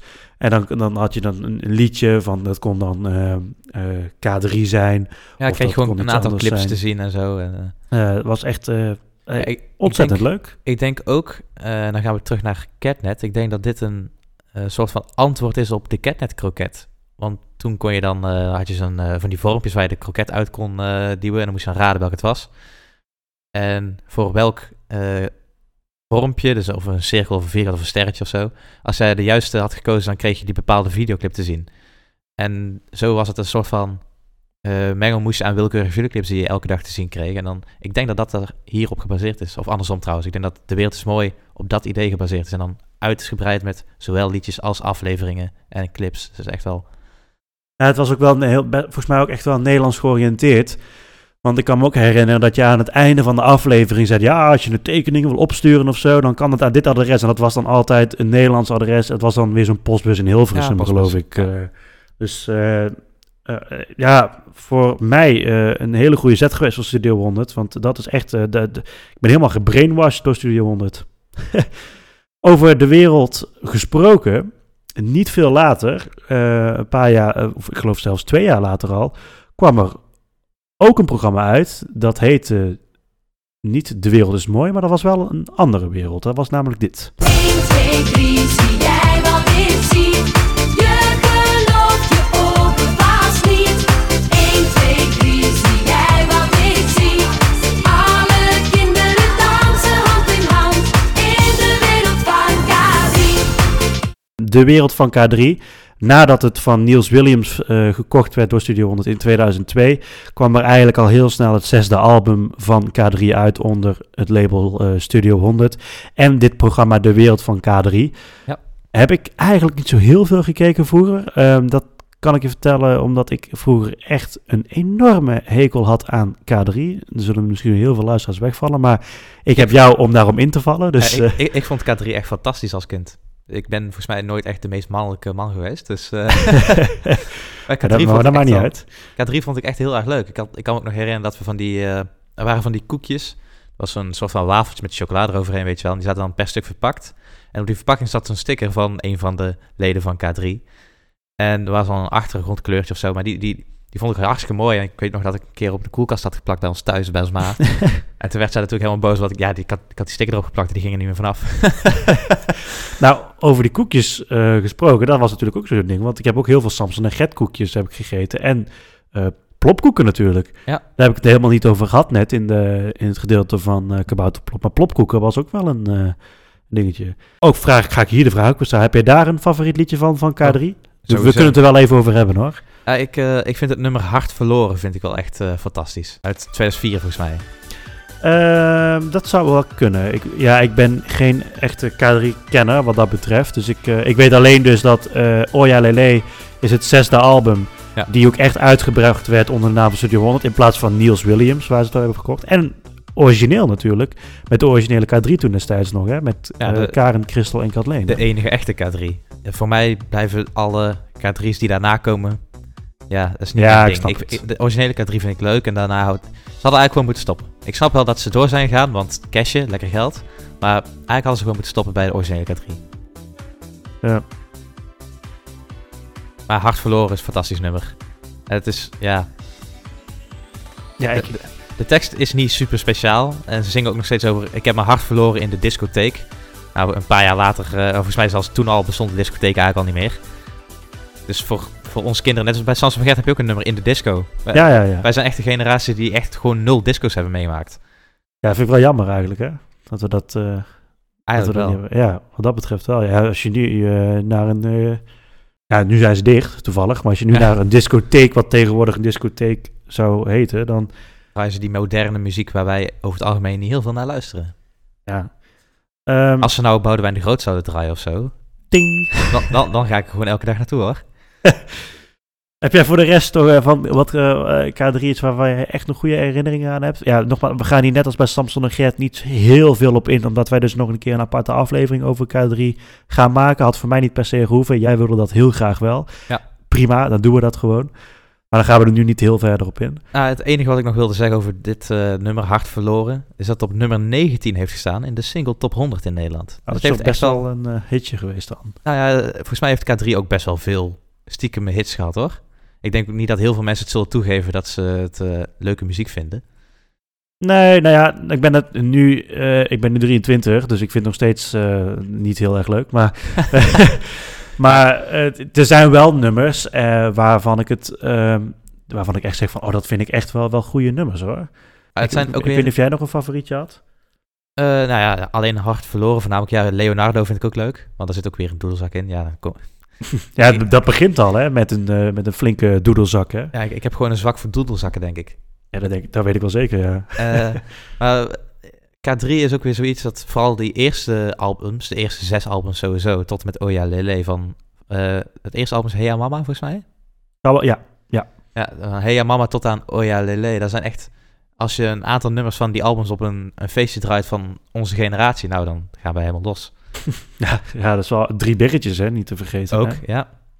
Ehm, Nou ik, heb, nou, ik heb wel een één herinnering nog wel aan K3. Dat vond ik namelijk wel heel leuk. Ehm, vroeger had je dus eh, de allereerste K3-film. Dat was K3 en het Magische Medaillon. Heb je die ooit gezien of niet? Ik, ik, ik, ik vond K3 heel leuk, maar ik heb de films, naar mijn weten, bewust nooit gezien. Of in ieder geval nooit bewust gezien, laat ik zo zeggen. Ja, nee, ik was altijd wel iemand die de, de films altijd wel interessant, toen in- interessanter vond eh, dan, Ja, eh, dat, dan de merk muziek. want het gaat heel veel over de films. Ja, maar er zit ook heel, ja, maar daardoor heb ik, eh, en waarom? Omdat ik daardoor heel veel, die, omdat ze die muziek heel veel gebruiken. Dus eh, in dat opzicht. eh, maar eh, daarvoor is het misschien dan mijn favoriete K3-nummer. Want in K3 en het Magische Medaillon, waar toevallig Paul de Leeuw in meespeelde, ook wel heel grappig, als een soort Alla, in de geest van Aladdin, zeg maar. Oh ja? Zo'n, ja, zo'n typetje speelde hij. Eigenlijk wel heel goed gecast hoor, wat dat betreft. Hij was, eh, die geest van Aladdin was ook heel druk. Hè? En, Ja. en, en, en ik weet zeker dat ze de geest van Aladdin eh, eh, gebaseerd, of eh, die Paul de Leeuw-rol gebaseerd hebben op de geest van Aladdin. Ehm, maar er zit ook een nummer in Superhero. En eh, Superhero, dat is echt, ja, dat is zo lekker eh, nummer. Die intro alleen al. Het is gewoon bijna, het is gewoon bijna rockmuziek wat dat betreft, joh. Ja, Gewoon ontzettend goed. En ik weet nog dat ik als klein jongetje toen naar de keek. En eh, dit was het, het- in het laatste gedeelte. Dan doen ze een wens dat ze een superheld mogen zijn. Nou, ik weet nog goed als klein jongetje dat ik dat toch eh, nou, oh, behoorlijk opgewonden werd van die leren pakjes die ze toen aan hadden. Ja, ja. Ja, nou, ik, ik heb hier het... eh, kijk, ik zal het je laten zien. Ik heb het singeltje namelijk nog. Daar kun je het een beetje, daar kun je het op zien. Ah, bah, er zit echt vieze vlekken op. Wat is dit? nee, is niet waar. En ze hadden altijd wel van die vage pakjes eigenlijk, hè? Ja, dat klopt. Maar eh, nou, eh, ja, nee, het, eh, krijg ik weer ondersteboven van als ik er naar kijk, hoor, wat dat betreft. nee, maar de, de, de single ehm, van eh, K3 Superhero, echt, ik heb niet heel veel herinneringen aan K3, maar dit eh, Superhero is gewoon echt zo'n lekker nummer. Tekst, eh, textueel is het, eh, ja, ja, we komen eraan, is het niet zo heel bijzonder voor de rest, maar gewoon die instrumenten, die, instrumentale versie ervan. En ja, geweldig, echt fantastisch. Ja, wat ik ook nog wel leuk vond, om er even terug te pakken op Hart Verloren. Want dat is de CD Oya Lele. Daar staat nog een nummer op en dat is de Drie Biggetjes, waar je ook al benoemde. Mhm. Ehm, dat was het eerste nummer wat geschreven is door Gert Verhulst en Danny Verbiest, volgens mij voor K3, hè? Dat weet ik niet eerlijk gezegd. Is dat Dus- zo? Ja, ik weet wel dat het album Oya Lele in de tijd was met Studio 100. Want dat is het eerste album wat geproduceerd is door Studio 100. Ja, oh ja, ja, dat klopt. Ja, want ehm, inderdaad, de teksten komen vooral van eh, Miguel Wiels. Ehm Ja, de eh, Drie A- Biggetjes. A- Alen van de Putten. Eh, tekst en muziek dan. Eh, Miguel Wiels, Ale- Alain van de Putten, denk ik dat het is. En Peter Gillis. Niet te verwarren met de campingbaas Peter Gillis. Maar ja, ja, het staat hier echt Peter Gillis. Ehm, dus daar wordt niet Fox Wild van. Maar ehm, eh, nee, ja, ik snap wel wat- Ja, ik denk het wel. En want de Drie Biggetjes is dan, dan Hans Bourdon, eh, Danny Verbiest, Gert Verhulst en dan muziek Johan van de Ede. Ja. Maar is dat dan, misschien is het ook ten tijde geweest omdat Studio 100 de musical ging maken, denk ik, van de Ah, drie ja. biggetjes. Dat ze die dat, ze dat, CD hebben dat ze de CD hebben gezet. Want de musicals werden altijd geproduceerd en gemaakt door Gert Verhulst en eh, Hans Ballon. Ehm, en ik heb ook nog een singeltje eh, toevallig van eh, K3 Oya Lele liggen. Eh, ook weer dus de tekst en muziek van Miguel Wiels, Alain van der Put en Peter Gillis. Ehm, waarom zijn die singeltjes? Waarom heb ik die singeltjes? Omdat die singeltjes gewoon ontzettend leuk zijn, omdat daar de instrumentale versie ervan op staat. Ja, ik heb het singeltje van Hey Ja Mama, daar staat precies hetzelfde. Daar staat op, eh, het eerste nummer is gewoon Hey Ja Mama. Ik wilde bijna de B-kant zeggen, maar het is geen, geen vinyl singeltje, het is gewoon een cd-singeltje. En het tweede nummer is Hey Ja Mama instrumentaal, dat is echt wel heel leuk. Over superhelden gesproken trouw- trouwens. Een heel mooi bruggetje naar deze. Want in, ehm, ik weet niet precies meer in welk jaar het ongeveer is. Dus nu ook al, nou sowieso al wel 15 jaar geleden. Ja, het zal wel vroeg, vroeg 2000 zijn, denk ik. Nou, ik 2002 denk of 2000 zo. Nee, ik denk pas 2005, 2006 hoor, dat Ja? het is geweest. Ja, we hebben onze, ja, dat is alweer wat later. Daarom hebben we misschien wat weinig research over gedaan. Ehm, maar ik, ik, ik geloof in 2005 of 2006 eh, maakten wij voor het eerst kennis met dus eh, Mega Mindy. Overigens, in 2005 eh, stopte Danny Verbiest ook met Samson en verkocht zijn aandelen van Studio 100 ook. Ehm, en dan Peter Thijssen, waar ik het net over had, dus die de rol van Big speelde, eh, nam de rol van Samson over. Maar Mega Mindy kwam volgens mij in 2006 daadwerkelijk Ja, eh, 2006. aan het licht. heb het even opgezocht, 2006 inderdaad. Nog 2006? Oké. Ja. Ja. Een serie over een superheldin. die ook qua muziek. Eh, die ook helemaal niet zo niet zeggend was. Maar Ik, ik kan me niks herinneren van de muziek van Mega nou, ik, ik ben het dus voornamelijk terechtgekomen. Omdat ehm, die eh, Is het de vliegtuig, is het de vogel. Ja, en de intro, intro, dat- van Mega Mini. Dat zijn eigenlijk twee nummers. Die ik echt goed ken. Nou ja, goed. Ik heb het al gezegd. Maar ik heb dus een zusje van tien. En ten tijde, die werd dan, eh, die werd geboren dus in 2010. Maar ehm, die heeft dit soort afleveringen van Mega Mindy en ook About de Plopper. En die hebben in de loop der jaren dat ze ouder wordt, groeien dus met die Studio 100 producties mee. Dat geldt voor mij. Voor, voor mij was dat dus, ik ben begonnen met, eh, eigenlijk met Kabouter Plop. Daar kwam later Samson Red bij en toen ben ik verder gegroeid naar eh Big en Betsy Piet Piraat en zo. En mijn zusje is het eigenlijk weer heel grappig. Die is dus begonnen met eh, vooral Mega Mindy en daarna een beetje K3 en zo gaan volgen. Ja, het, het zijn ook wel echt wel goede producties eigenlijk, als je er zo naar kijkt. Een stuk voor stuk. Behalve B en Betsy dan. En Wizzy Woppie. Sorry? Dat het eigenlijk allemaal stuk voor stuk goede producties zijn, behalve Wizzy Woppie en eh Big en Betsy, naar mijn mening. Ik moet wel eerlijk bekennen dat eh, het voor een groot gedeelte wat we nu hebben besproken, is eigenlijk voor ons een beetje het einde al van onze jeugd. Wij werden ouder, we gingen andere dingen. Studio 100 eh, eh, investeerde nog steeds ontzettend veel in Kabouter Plop en Samson de Gert en K3. Ja, Nou, maar we je wordt ouder. we kwamen op een leeftijd dat we het singeltje van Superhero K3 niet meer nodig hadden. Nee, nu zijn we op een leeftijd dat we die juist wel weer gaan kopen, omdat wij die jeugd een beetje terug willen halen. Ja. Maar daar kwam eigenlijk in 2007, nee 2006 ook, in 2006 kwam daar verandering door dit. Want in 2006 of 2007 geloof ik, ik weet niet precies meer, kwam daar dus het huis Anubis. Dit was echt fantastisch. En dat was eigenlijk weer waarop Studio 100 ons weer mooi te pakken had. In samenwerking met Nickelodeon. Ehm, het Huis Anubis werd bedacht door An... An oh, wat een, is een hele moeilijke naam heeft zij. Het werd bedacht door een vrouw in ieder geval. Ja, je kunt het niet lezen, dus... Oh. maar het werd bedacht door een vrouw. Misschien moet je het hele vrouw eventjes opzoeken. Eh, maar in deze serie volgde... De ontzettend spannende serie... eh, volgden we de club van de oude Willig, Nienke, Fabian, Amber en Appie. En daar kwam Patricia geloof ik erbij en Jeroen. En eh, niet te vergeten Victor natuurlijk.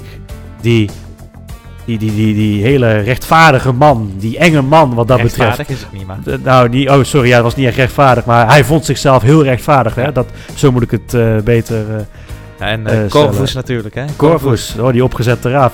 Ja. Ook weer een productie waar ik echt doodsbang af en toe voor was hoor. Het Ze echt- speelden door middel van muziek spannend. hoor. Ja. Nou, de serie is eh, bedacht eigenlijk voor kinderen voor een jongere leeftijd dan het daadwerkelijk uiteindelijk is gemaakt voor de doelgroep die er bereikt is. Oké. Ehm, de serie was in de hoofden van, oh, het wordt een serie van, nou ja, 8 tot 10-jarigen.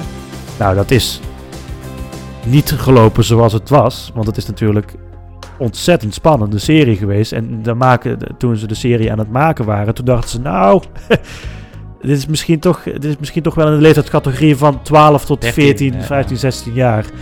Jij zei Ehm, dat het uitkwam in 2007, toch? ja, 2006 of 2007. Ja, dan was ik eh, tien, misschien net op het randje van 11 jaar, maar ik, ik keek het al best wel vroeg. Ik vond het echt wel heel leuk. Eh, ja, ik, ik kan me wel herinneren dat ik in de klas kwam toen. En iedereen had het over het Huis Anubis. En ik was dan een van die cultuurbarbaren die het toen nog niet had gezien. Ah. Ik had geen enkele aflevering gezien. Ik ben het eh, heel gek. Ik ben het later pas gaan eh, eh, bekijken. Op het moment dat die hele slechte tweede serie eraan kwam. Dan had je het Huis Anubis. En je had dan nog het Huis Anubis en het geheim. ehm, eh, het geheim van het magische zwaard, geloof ik. Is dat, eh, is dat toen, toen Appie vervangen werd als acteur? Of is nee, dat, nog in dat was gewoon in de eerste, het eerste, Daar kan ik me nog wel herinneren dat ik daar eerste raar serie. vond. Ja, maar dat had er volgens mij mee te maken dat Ahmed Akabi, die er toen in zat, die, eh, ik geloof dat hij andere producties ging doen of iets. Ik, hij wilde ik want Ahmed Akabi is ook nooit in theatershows eh, heeft hij meegespeeld. Eh, alleen in de films, eh, maar hij is ook nooit naar een signeersessie geweest, want daar had hij allemaal geen zin in. En dat was eigenlijk wel een hele grappige reden voor als, eh, als ze dus op zo'n signeersessie waren, dan vroegen kinderen wel eens van, ja, waar is appie eigenlijk. En dan was eigenlijk het antwoord heel snel, oh ja, die mocht niet van Victor. Dat is eigenlijk geniaal. Hij- want Ahmed Akabi had er geen zin in. Studio 100 vond het, ja, die, ze vonden daar een middenweg wat dat betreft. Als ik dat zo hoor, dan snap ik wel dat ze hem hebben gerecast, staat er. Ja. Hij, die andere kerel die het gedaan heeft, was ook prima hoor. Maar ik ben wel... Ja, Ahmed Akabi is toch wel de beste appie die er is eh, Ja. geweest wat dat betreft. Ehm, heb jij de, de films ook gezien of niet? Ik heb twee films gezien. Eh, Het Pad en Zeven Zonden en diegene met die eh, eh, wassen beelden mensen. Hoe heet die? Wraak van Argus? Is dat dat? Eh, nou ja, ik moet je eerlijk bekennen dat de wraak van Argus eigenlijk niet heb gezien. Oh. Ehm, ja, de Pad en Zeven Zonden wel, heb ik een hele goede herinnering aan. Ook, die heb ik wel in de bioscoop gezien. Volgens mij heb ik de wraak van Argus ook in de bioscoop gezien. Vond ik ook doodeng. Oh, dus je hebt hem wel gezien. Ja, volgens mij wel. Maar daar heb ik me niet zo'n... eh, ja, maar daar heb ik niet zo'n goede herinnering aan, denk ik. Want ik, ik, en Zeven Zonden sowieso vond ik al doodeng. Ja, ik vond beide enge films. Want het was echt... eh, nou, alle, een van de allerengste scènes vond ik op een gegeven moment... dat ze, ik geloof, in een grot staan. En dan moesten ze draaien aan zo'n ding. Eh, ik geloof dat het, ik, ik geloof dat het dan dat er een poort open... Ik weet het niet precies meer. Wel een legendarische film wat dat betreft. Maar dan had je zo'n hele zware stem die dan zo zei... Kies wijs en draal niet. Ja, dat vond ik doodeng. Oh, in de bioscoop. ja, ik vond helemaal niks. Wat mij eh, wel opvalt tijdens, eh, even los van het eh pad en zeven zondag, gaan we heel even terug naar de muziek. Is, ik moet je één nummertje, moet ik je heel even laten horen, want anders krijg ik op de kop van een oud collega van ons. Die zei, oké, jullie doen een Studio 100 aflevering.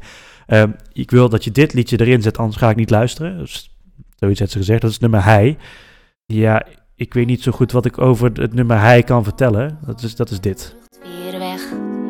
Hij snapt wat ik vertellen wil, als ik niet eens iets zeg.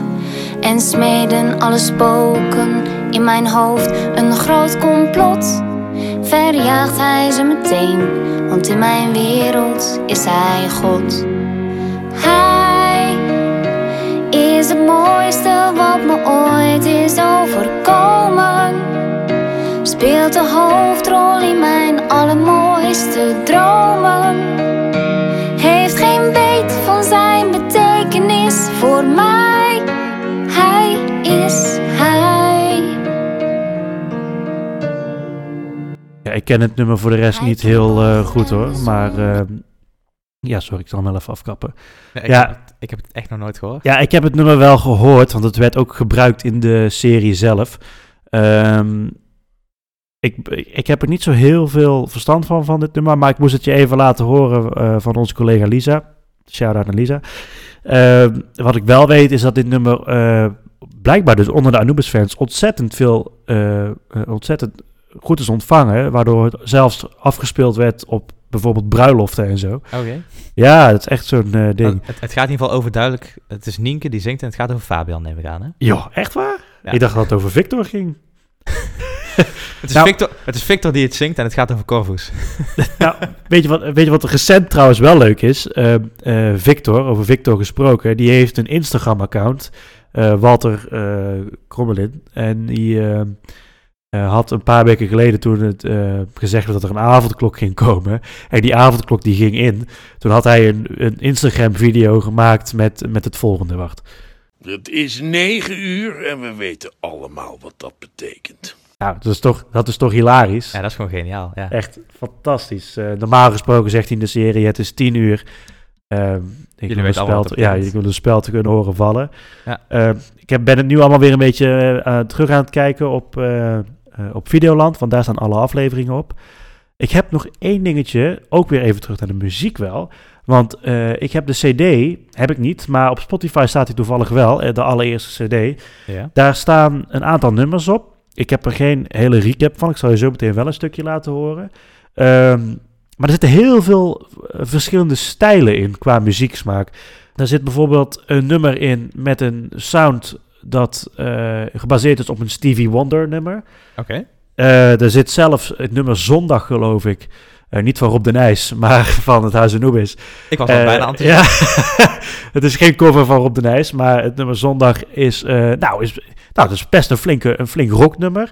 Eh, er zit ook nog een stuk country eh, in. Daar heb ik wel een klein fragmentje van. Daar ga, ga ik zo meteen verder op.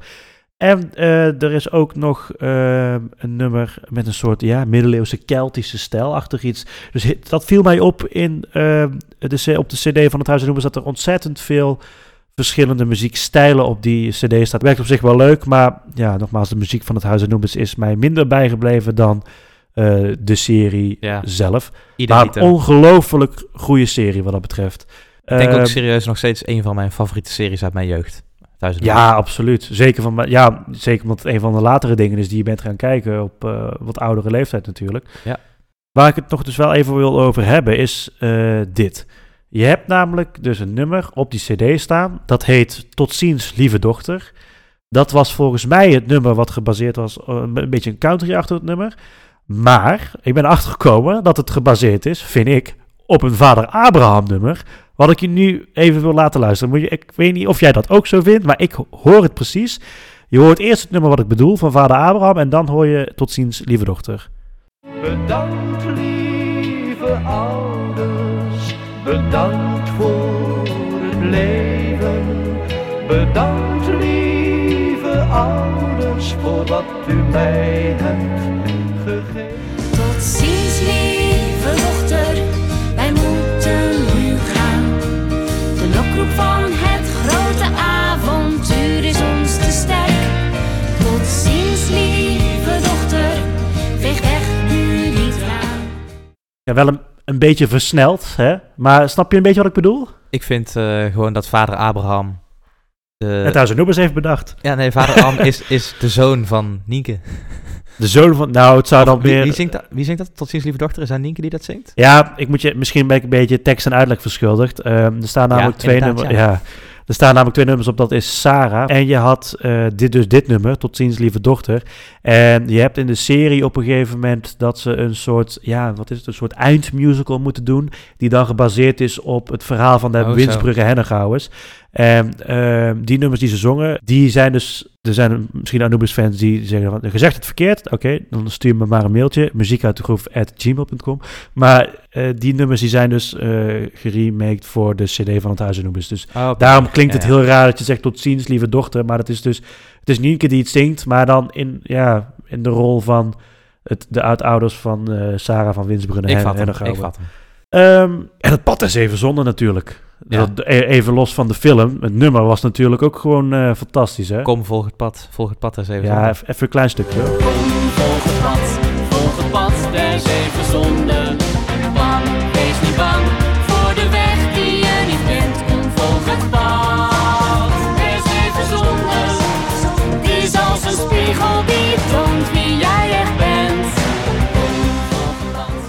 Ook echt heel duister eigenlijk, hè? Ja, dat wel. Maar nou, ik durf echt te zeggen, het pad der zeven zonden. Even, als je Samson en Gert NK3 even niet mee zou tellen... dan vind ik het pad der zeven zonden... zowel het nummer als de film... een van de allerbeste producties die Studio 100 echt ooit heeft gemaakt. Ik heb Ja, het pad de- der zeven zonden een paar weken geleden nog een keer teruggekeken. Ja, je merkt wel... het is en blijft een beetje zo'n cheesy... een beetje cheesy film, een beetje goedkope film wat dat Ja, betreft. maar, dat was het de hele serie van het Huis Anubis ook. Was ja, gewoon, maar dat, dat is heel Studio 100 in het algemeen ook. Nou ja, het werkt. En het is voor kinderen, hè? Nou ja, ja, dat klopt. Nou ja, voor kinderen, het is toch wel een... Het, het is voor de jeugd. Maar zitten al, het, eh, het is in ieder geval echt wel een hele goede productie. En eh, zowel dit nummer van het Pad der Zeven Zonden, maar ook de intro van het Huis Anubis. Als je hem opzet, zingt iedereen gelijk mee, hoor. Ja, ja, dat klopt. Ja, het is een ongelooflijk succes geweest, het Huis Anubis. En die nog steeds eh, heel veel fans heeft. En wat nog steeds een succes is, omdat het dus op Videoland is. En als jij op internet een beetje gaat kijken, eh, bijvoorbeeld op TikTok alleen al. eh, de app dat eh, echt, nou tientallen, nou misschien wel honderden mensen... eh, fragmenten van het Huis Anubis als, eh, met een TikTok maken of liedjes en dat soort dingen. Dus dit leeft nog steeds. En ik weet zeker dat als ze nu een soort ehm, special zouden maken, waarin, maar echt een goede aflevering, niet, niet gewoon zo'n interview, maar echt gewoon een special maken waarin ze allemaal terugkomen.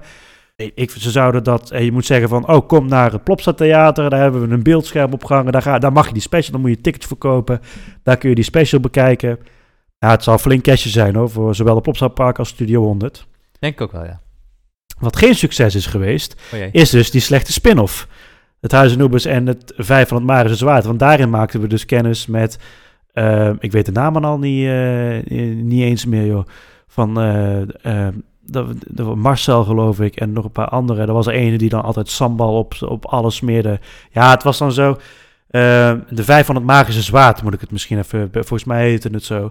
En dat waren dan eh, vijf mensen die allebei een zintuig hadden, maar die dan net iets te overdreven waren. Dus de ene die had dan een, die had altijd een koptelefoon op, want die had als hij hem op zou zetten, dan had hij een te luid gehoor. De andere die eh, moest overal sambal op eh bij smeren, anders proefde die niks. Zoiets was het ongeveer. En bij eh, eentje was het ook met, met, met, met voelen en met... ja, het is allemaal geen succes gekregen. Wil ik het ook eigenlijk helemaal niet over hebben. Het was een heel slap aftreksel. De personages waren niet interessant. Het huis Anubis wel was helemaal geüpgrade. Dus er was een heel nieuw behang. Het, het kantoor van Victor was weg in die serie. Daar zat in één keer een muur tussen. Ja, omdat het... eh, er is een kleine crossover geweest waarin Victor het huis verkoopt aan een nieuwe eigenaar. Ehm, nou, Victor die vertrekt uiteindelijk en hij moest dat huis hebben omdat hij zijn broer terug uit de dood wilde werken of zo. En daarvoor had hij dus die vijf personages eh, eh, nodig die dus... dat, en daar zat dus ook Ja, een, ja. hele, een hele enge... eh, ja, een hele enge vrouw bij, die dan een beetje de rol van Victor had overgenomen, waarbij die dan een beetje echt zachtaardig leek, maar dat dan niet was. Eigenlijk iemand die een beetje op Trudy leek, maar eigenlijk Victor was. Oh, Trudy. Ja, Trudy inderdaad, ja. Maar het, ja, het was geen zuivere koffie. Er is ook nog een show geweest en een special waarin beide Huis Anubis-series bij elkaar kwamen. Dat was ook wel heel, eh, heel geestig om te zien. Er is eh, een special geweest dan waarin Amber, Nienke en Fabian teruggaan naar het Huis Anubis. Eh, en ze zien dus dat heel die... eh, eh, dat, die hele, dat het hele huis is gerenoveerd, dat er allemaal andere dingen staan. En niet vergeten, wat ik net zei, in Plopsaland Anubis the Ride. Want in 2008 nam Studio, of sorry, in 2008 geloof ik, of 2009 werd dat, eh, werd dat geopend. En dat is, nog, dat is nog wel steeds gebaseerd op de oude serie en de film en Zeven Zonnen. Daar is ook niks te zien van de vijf van het Magische Zwaard. En maar goed ook, want dat was een stomme serie, vond ik niet leuk. Ja. Ehm, heel eerlijk, tot zover eigenlijk de onderwerpen waar wij het meeste bekend van hebben. Ik heb nog wel een aantal onderwerpen voor je waar ik het kort over wil hebben. Dat zijn de nieuwere producties van Studio One. Dat ga ik wat vlugger doorheen. Maar daar ben ik echt totaal niet mee bekend. Nee, Dus, ja, eh, ik ook, ja, wel, nadat ik de research heb gedaan, wel. Maar ehm, heel kort, in 2008 nam Studio 100 het Duitse M Entertainment over. En daar vielen dus een aantal eh, titels onder, ehm, zoals bijvoorbeeld Wiki de Viking en Maya erbij, waar ze de, al die hele oude Niels Holgersson en zo, waren dus hele oude series, die ze dan eh oppimpen in een nieuw jasje. En dat is ook weer een ongelooflijk succes geweest voor Studio 100, want... Ja, Maya erbij het- vooral. ja, maar Wiki de Viking ook. Want dus, Ja. eh, in Polen is er een heel Maya-land geopend. En het, het is zo fijn voor Studio 100 wat dat betreft. Omdat je dus niet vastzit aan personages als een Piet Piraat of een Kabouter Plop. Die je dus daadwerkelijk echt moet gaan inzetten. Want dat echt leven, ja, acteurs Echt zijn die fysieke acteurs. fysieke acteurs zijn inderdaad.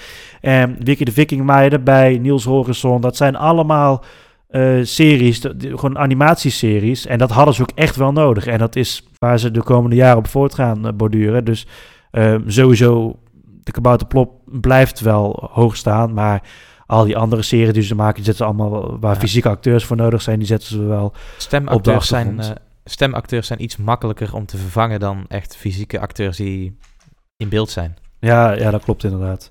Ja, ze hebben eh, wel veel van die fysieke acteurs gebruikt voor een aantal flops. Zoals je had nog een, eh, een serie Dobus, ging over een clown Bobo. In het blauwe konijn, ken je dat nog? Ja, met die pet. Ja, dat heeft Studio 100 ook overgekocht. Daar is een, eh, eh, ook een, een geflopte serie van verschenen. Was toch een tijdschrift of zo? Wat was het? Ja, het was een tijdschrift inderdaad. Maar de Studio 100 heeft daar ook een, eh, een soort eh, serie van gemaakt in de stijl van bijvoorbeeld zo'n Samson en Gert idee. Oh, nooit gezien. Eh, ja, wist ik dus ook niet. Maar eh, dat is ook de reden dat ze in Plopsaland altijd... eh, er staan twee standbeelden van, van Dobo en... eh, of Dobus en Bobo. Die staan een beetje achter in de hoek eh. Eh, er zijn nog een aantal flops geweest. Eh, Hotel 13. Ik weet niet of je dat iets zegt. Nee. Eh, Ge- Galaxy Park werd meer uitgezonden op Catnet. Jabaloo Town. Dat, was, dat vond ik dan weer op zich wel heel grappig. Dat was een serie over cowboys. Ehm, ook weer in dezelfde setting als Beer en Betsy en ehm, eh, Piet Piraten en zo. Ehm, wel wat langere afleveringen. Dat ging dan over de cowboys die leven in een stadje. En daar had je dan Peter Thijssen. En degene die van Leemuizen speelt in Samson en Gert, die speelt daar een vrouw. Dat is op zich, ah, was, wel een, was wel een aardige serie, maar is nooit een succes geworden. Er zijn nog een aantal series zoals eh Rox. Dat ging over een, eh, drie superhelden met een eh, hele snelle, met een soort, ah ja, die een eigen bedmobiel hadden geloof ik. En die bedmobiel, een soort Knight Rider ook, een beetje wat dat betreft. Ja, een beetje een Knight Rider met een Batman gemixt. Dat is op zich nog wel een oké succes geworden. Die hebben overigens ook een film gemaakt, een crossover film met Mega Mindy. Waarom weet ik dit allemaal? Nogmaals, ik heb een zusje van eh, tien, dus ik ben daar eh, een beetje mee meegegroeid. Wat, ook, wat wel leuk is om over Rox te vertellen, is dat jij in het Huis Anubis had jij eh, Trudy. Ja. En in Rox speelt dezelfde actrice nagenoeg dezelfde rol. Ze heeft, wel, ze heeft wel een andere naam gekregen. Dus dat vind ik echt jammer. Want ik had echt bedacht van... Oh, dat is grappig als...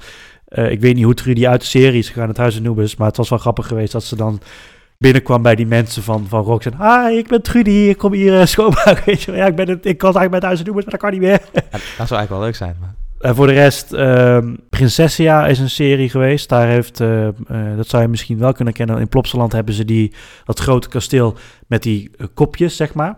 Weer een ongelooflijk succes geweest. Precies dezelfde setting. Ook weer zoals we van Studio 100 gewend zijn. Met een set, met van die slapstick humor en dat soort dingen. Ehm, in het begin liep dat wel wat stroef. Eh, dat ging niet van een leien dakje, maar ik denk dat Studio 100 heel graag een succes wilde hebben, want ze waren ook te gast bij een Samson en Gert Kershow, de, die meiden van Prinsessia. Eh, de serie stopte eigenlijk nadat eh, een van de actrices, eh Desiree Vi- Viola geloof ik, als ik het goed zeg, en die, ja, die, kwam te overlijden en die, da- nadat zij is overleden, heeft Studio 100 eigenlijk de franchise gelijk stopgezet. Dan hebben we nog een, een, een, een productie, is het Ghost Truckers. Daar zien we voor het eerst Marie Verhulst, de dochter van, eh, van Gert Verhulst. Eh, Elindo zien we daar, Elindo Avastia. Waarom benoem ik die naam? De rest ga ik niet noemen. Waarom benoem ik die naam? Is dat hij komt volgens mij, hij kwam uit Den Bosch. Dat is wel heel grappig. En hij komt ook heel vaak in de Efteling. En ik heb hem al eens een keer, een paar keer gezien in de Efteling. Eh, ja, mijn zusje kijkt het allemaal wel, maar ik, eh, dat zijn die dingen die ik dan niet ken. Wat me wel opviel toen ik daar even kort research over deed, was de cast, castinglist van Ghost Rockers. Want daar spelen dus ook weer heel veel Studio 100 ehm persona, of tenminste acteurs en actrices mee die we in vorige dingen hebben gezien. Zo zien we Agnes de Nul, speelt Kabouter Kwebbel. Ja. Hilde van Hullen speelt Kabouter Smal.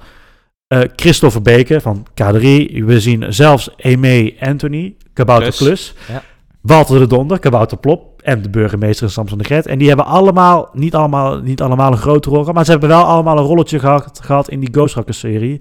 Zo had je ook in het Huis Anubis had je ook dat eh, Karen, die speelde de gymlerares in het Huis Ja, Anubis. Nog, ja. eh, zover Ghost Rockers. Ehm, ik had één ding nog wel, dat was de nachtwacht. Dat zegt jou misschien niks. Ja, ik heb hier een schilderij van de nachtwacht aan de muur hangen, maar die nachtwacht, die bedoel ik niet.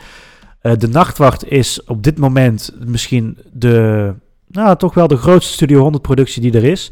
En daarin speelt Louis Thijssen, de Is dat- zoon van Peter Thijssen. Ah ja.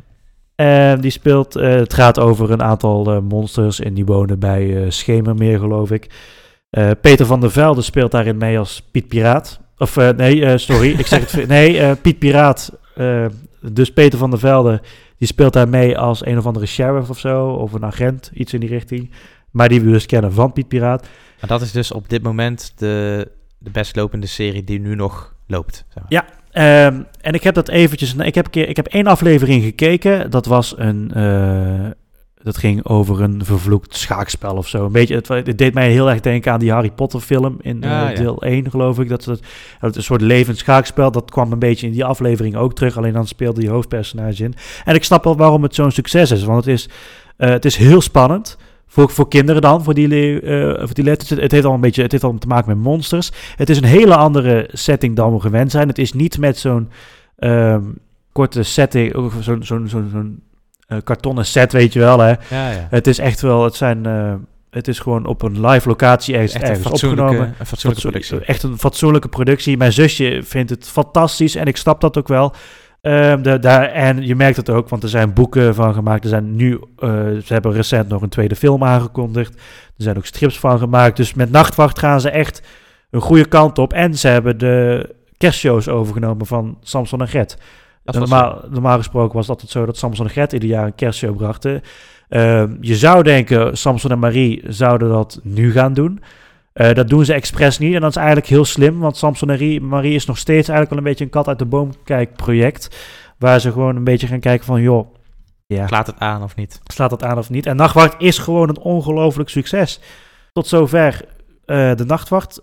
Ik heb toch nog iets voor je, sorry. Zo, nou, ja, we gaan we het is, eh, de aflevering duurt ontzettend lang. Er is nog een serie. Daar ga ik heel kort over zijn, maar het is wel heel grappig. Het heet Campus 12. Ik heb het jou denk ik al wel een keer laten horen. Het is een, een soort een serie over een, een boksport met een vleugje magie, geloof ik, wat erbij zit. Oké. En eigenlijk het enige wat ik daarover wil zeggen is dat het Engelstalige bewerkingen zijn van Studio 100 nummers die we kennen. En dat gaat van Spring naar Samson en Gert en naar K3 en Mega Mini en zo. Daar heb ik een klein fragmentje van en je mag, aan jou mag jij raden of je kan horen welke Studio 100 nummers je eruit kan halen in deze Engelstalige bewerkingen ervan. What a wonderful, oh what a wonderful, oh what a wonderful day with you. Fly away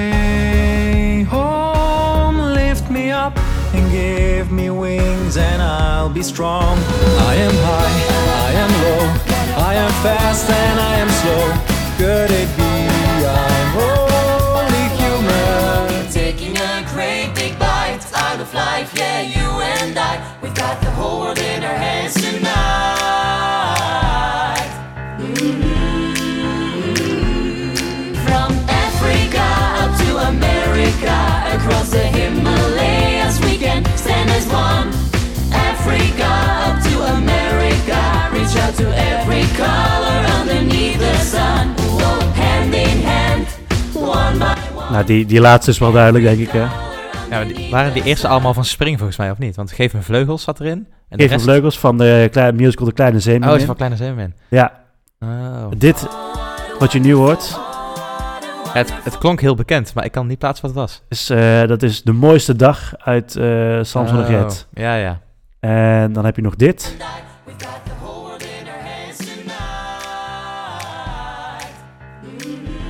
Dit komt van Spring. We kunnen het leven aan van, eh, van Spring.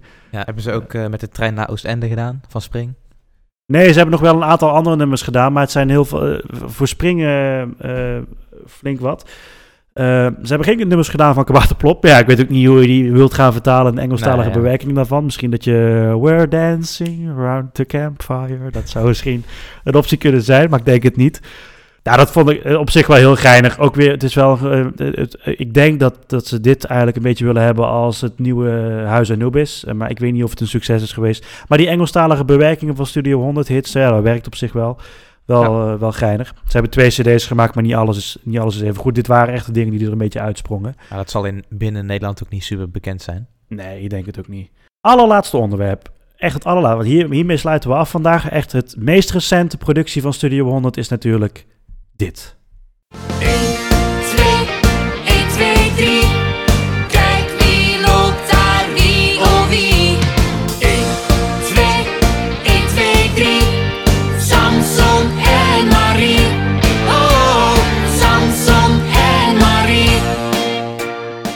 Samson en Marie dus. Gert gaf de fakkel uiteindelijk door aan zijn eigen dochter. Nadat er heel lang werd gespeculeerd over wie gaat het nou op eh, overnemen. Nou, ik heb een nee gehad van Gert. Ik mocht het niet doen. Dus eh, Vind ik nog steeds heel flauw. dat vind ik heel flauw. Want eh Gertje had gezegd van ja, wij willen niet iemand hebben die dit als opstapje zag naar een betere carrière. Nou Gertje, dat dacht ik helemaal niet. De Samson is voor mij dan een carrière. En dat zal ik twintig jaar blijven doen. Maar maakt niet uit. Ik snap dat je het, dat, dat je het in de familie wil houden. Bedoel, Samson en Quinn was echt fantastisch.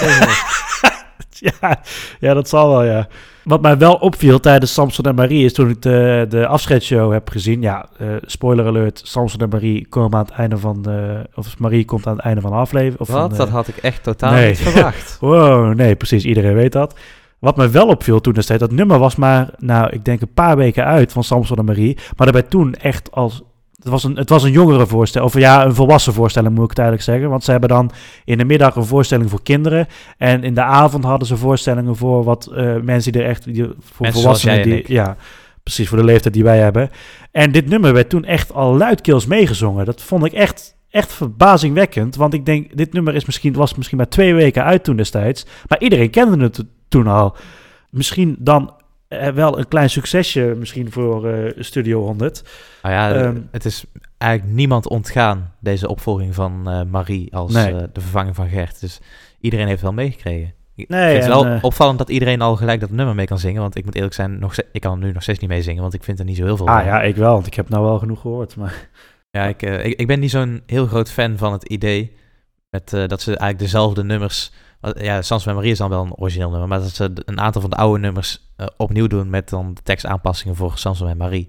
Eén van die liedjes, of een paar van die liedjes ga ik je laten horen. Eh, je kent het nummer Alles is op. Tuurlijk. Die hebben ze eh, opnieuw gemaakt. Maar dat is een beetje een soort country versie geworden. En er zit een viool in. Wel een leuke viool wat dat betreft. Maar het is een beetje versneld. Ik zal hem even laten horen.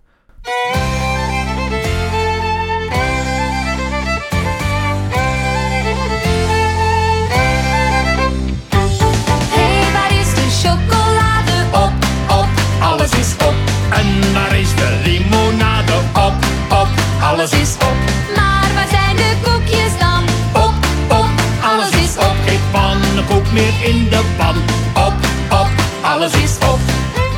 Totaal anders dan we gewend zijn. Ja, ik vind dit wel prima, omdat ze er een totaal andere versie van maken.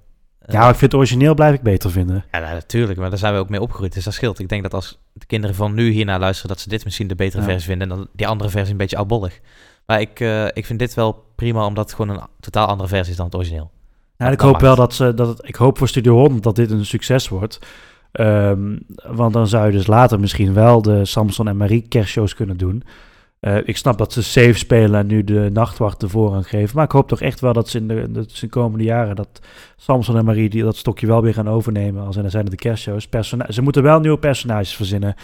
Ehm, die De personages, zo, ja. ja, ik vind, ik vind ze hartstikke leuk. Ja, maar er komt een moment dat ze het niet meer kunnen of niet meer gaan doen. En dat, dat Samson en Marie misschien nog wel kan. Maar Ja, voor nu, voor de komende jaren is het echt een, eh, een eh, ik hoop dat het een succesformule wordt. Ze hebben wel wat teksten aangepast. Ehm, behalve bij, wij zijn bij de brandweer. Want daar hoor je op een gegeven moment, oh, we moeten heel vlug uitdrukken, want misschien brandt, Brandt het het bij, bij Marlene. Ja. Dat vond ik een beetje raar. De rest eh, vond ik wel oké. Eh, in de disco spreken ze nog steeds over eh, mevrouw Janine en Octave en zo. Nou, allemaal prima. Dat, dat is prima. Maar Marlene vind ik toch een beetje, een beetje gek. Want ehm, Het was de liefdesinteresse van Gert en niet... niet de liefdesinteresse van Marie. Marie. Ja, Ja, of misschien kan wel, ook, maar- kan ook, dat weet ik niet. Maar ehm, ik weet ook niet, in de, ze hebben een serie waarmee ze door een, in een busje rondreizen. Want eh, ik denk niet, ik, volgens mij mag Marie eh, niet in het huis van Gert wonen of zo. Ochtendgymnastiek is heel erg goed eh, aangepakt. Er zit veel meer een, een beat onder. En eh, wij gaan naar de maan. Het origineel ken je ook, denk ik, hè? Ja, zeker. Eh, dit is het origineel van Wij gaan naar de maan.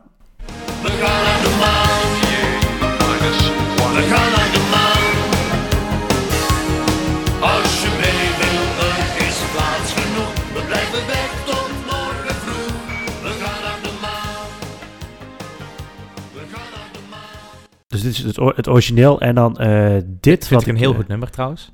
Ontzettend goed nummer. Eh, maar hebben ze Samson en Marie hebben ze daar ook weer een versie van gemaakt. Eh, Ik wil niet zeggen dat die beter is, maar die heeft een veel beter einde. Dat hoor je bij dit nummer. Let maar op.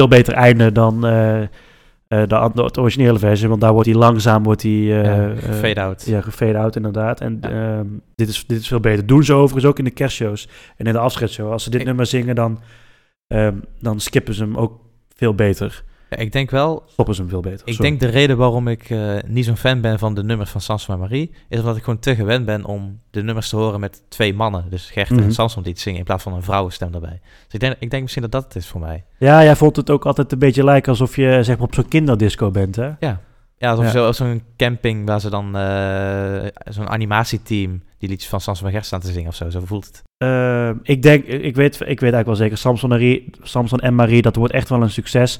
Maar dat heeft gewoon echt even zijn tijd nodig. Ehm, tot zover in ieder geval deze hele lange zit voor ons. In ieder geval deze hele lange... Dit was, het, dit was het laatste wat ik wilde bespreken met je. Voor deze aflevering. Voor deze aflevering, want we hebben natuurlijk nog eh, iets niet gehad in deze aflevering, waar Studio 100 ook om bekend staat.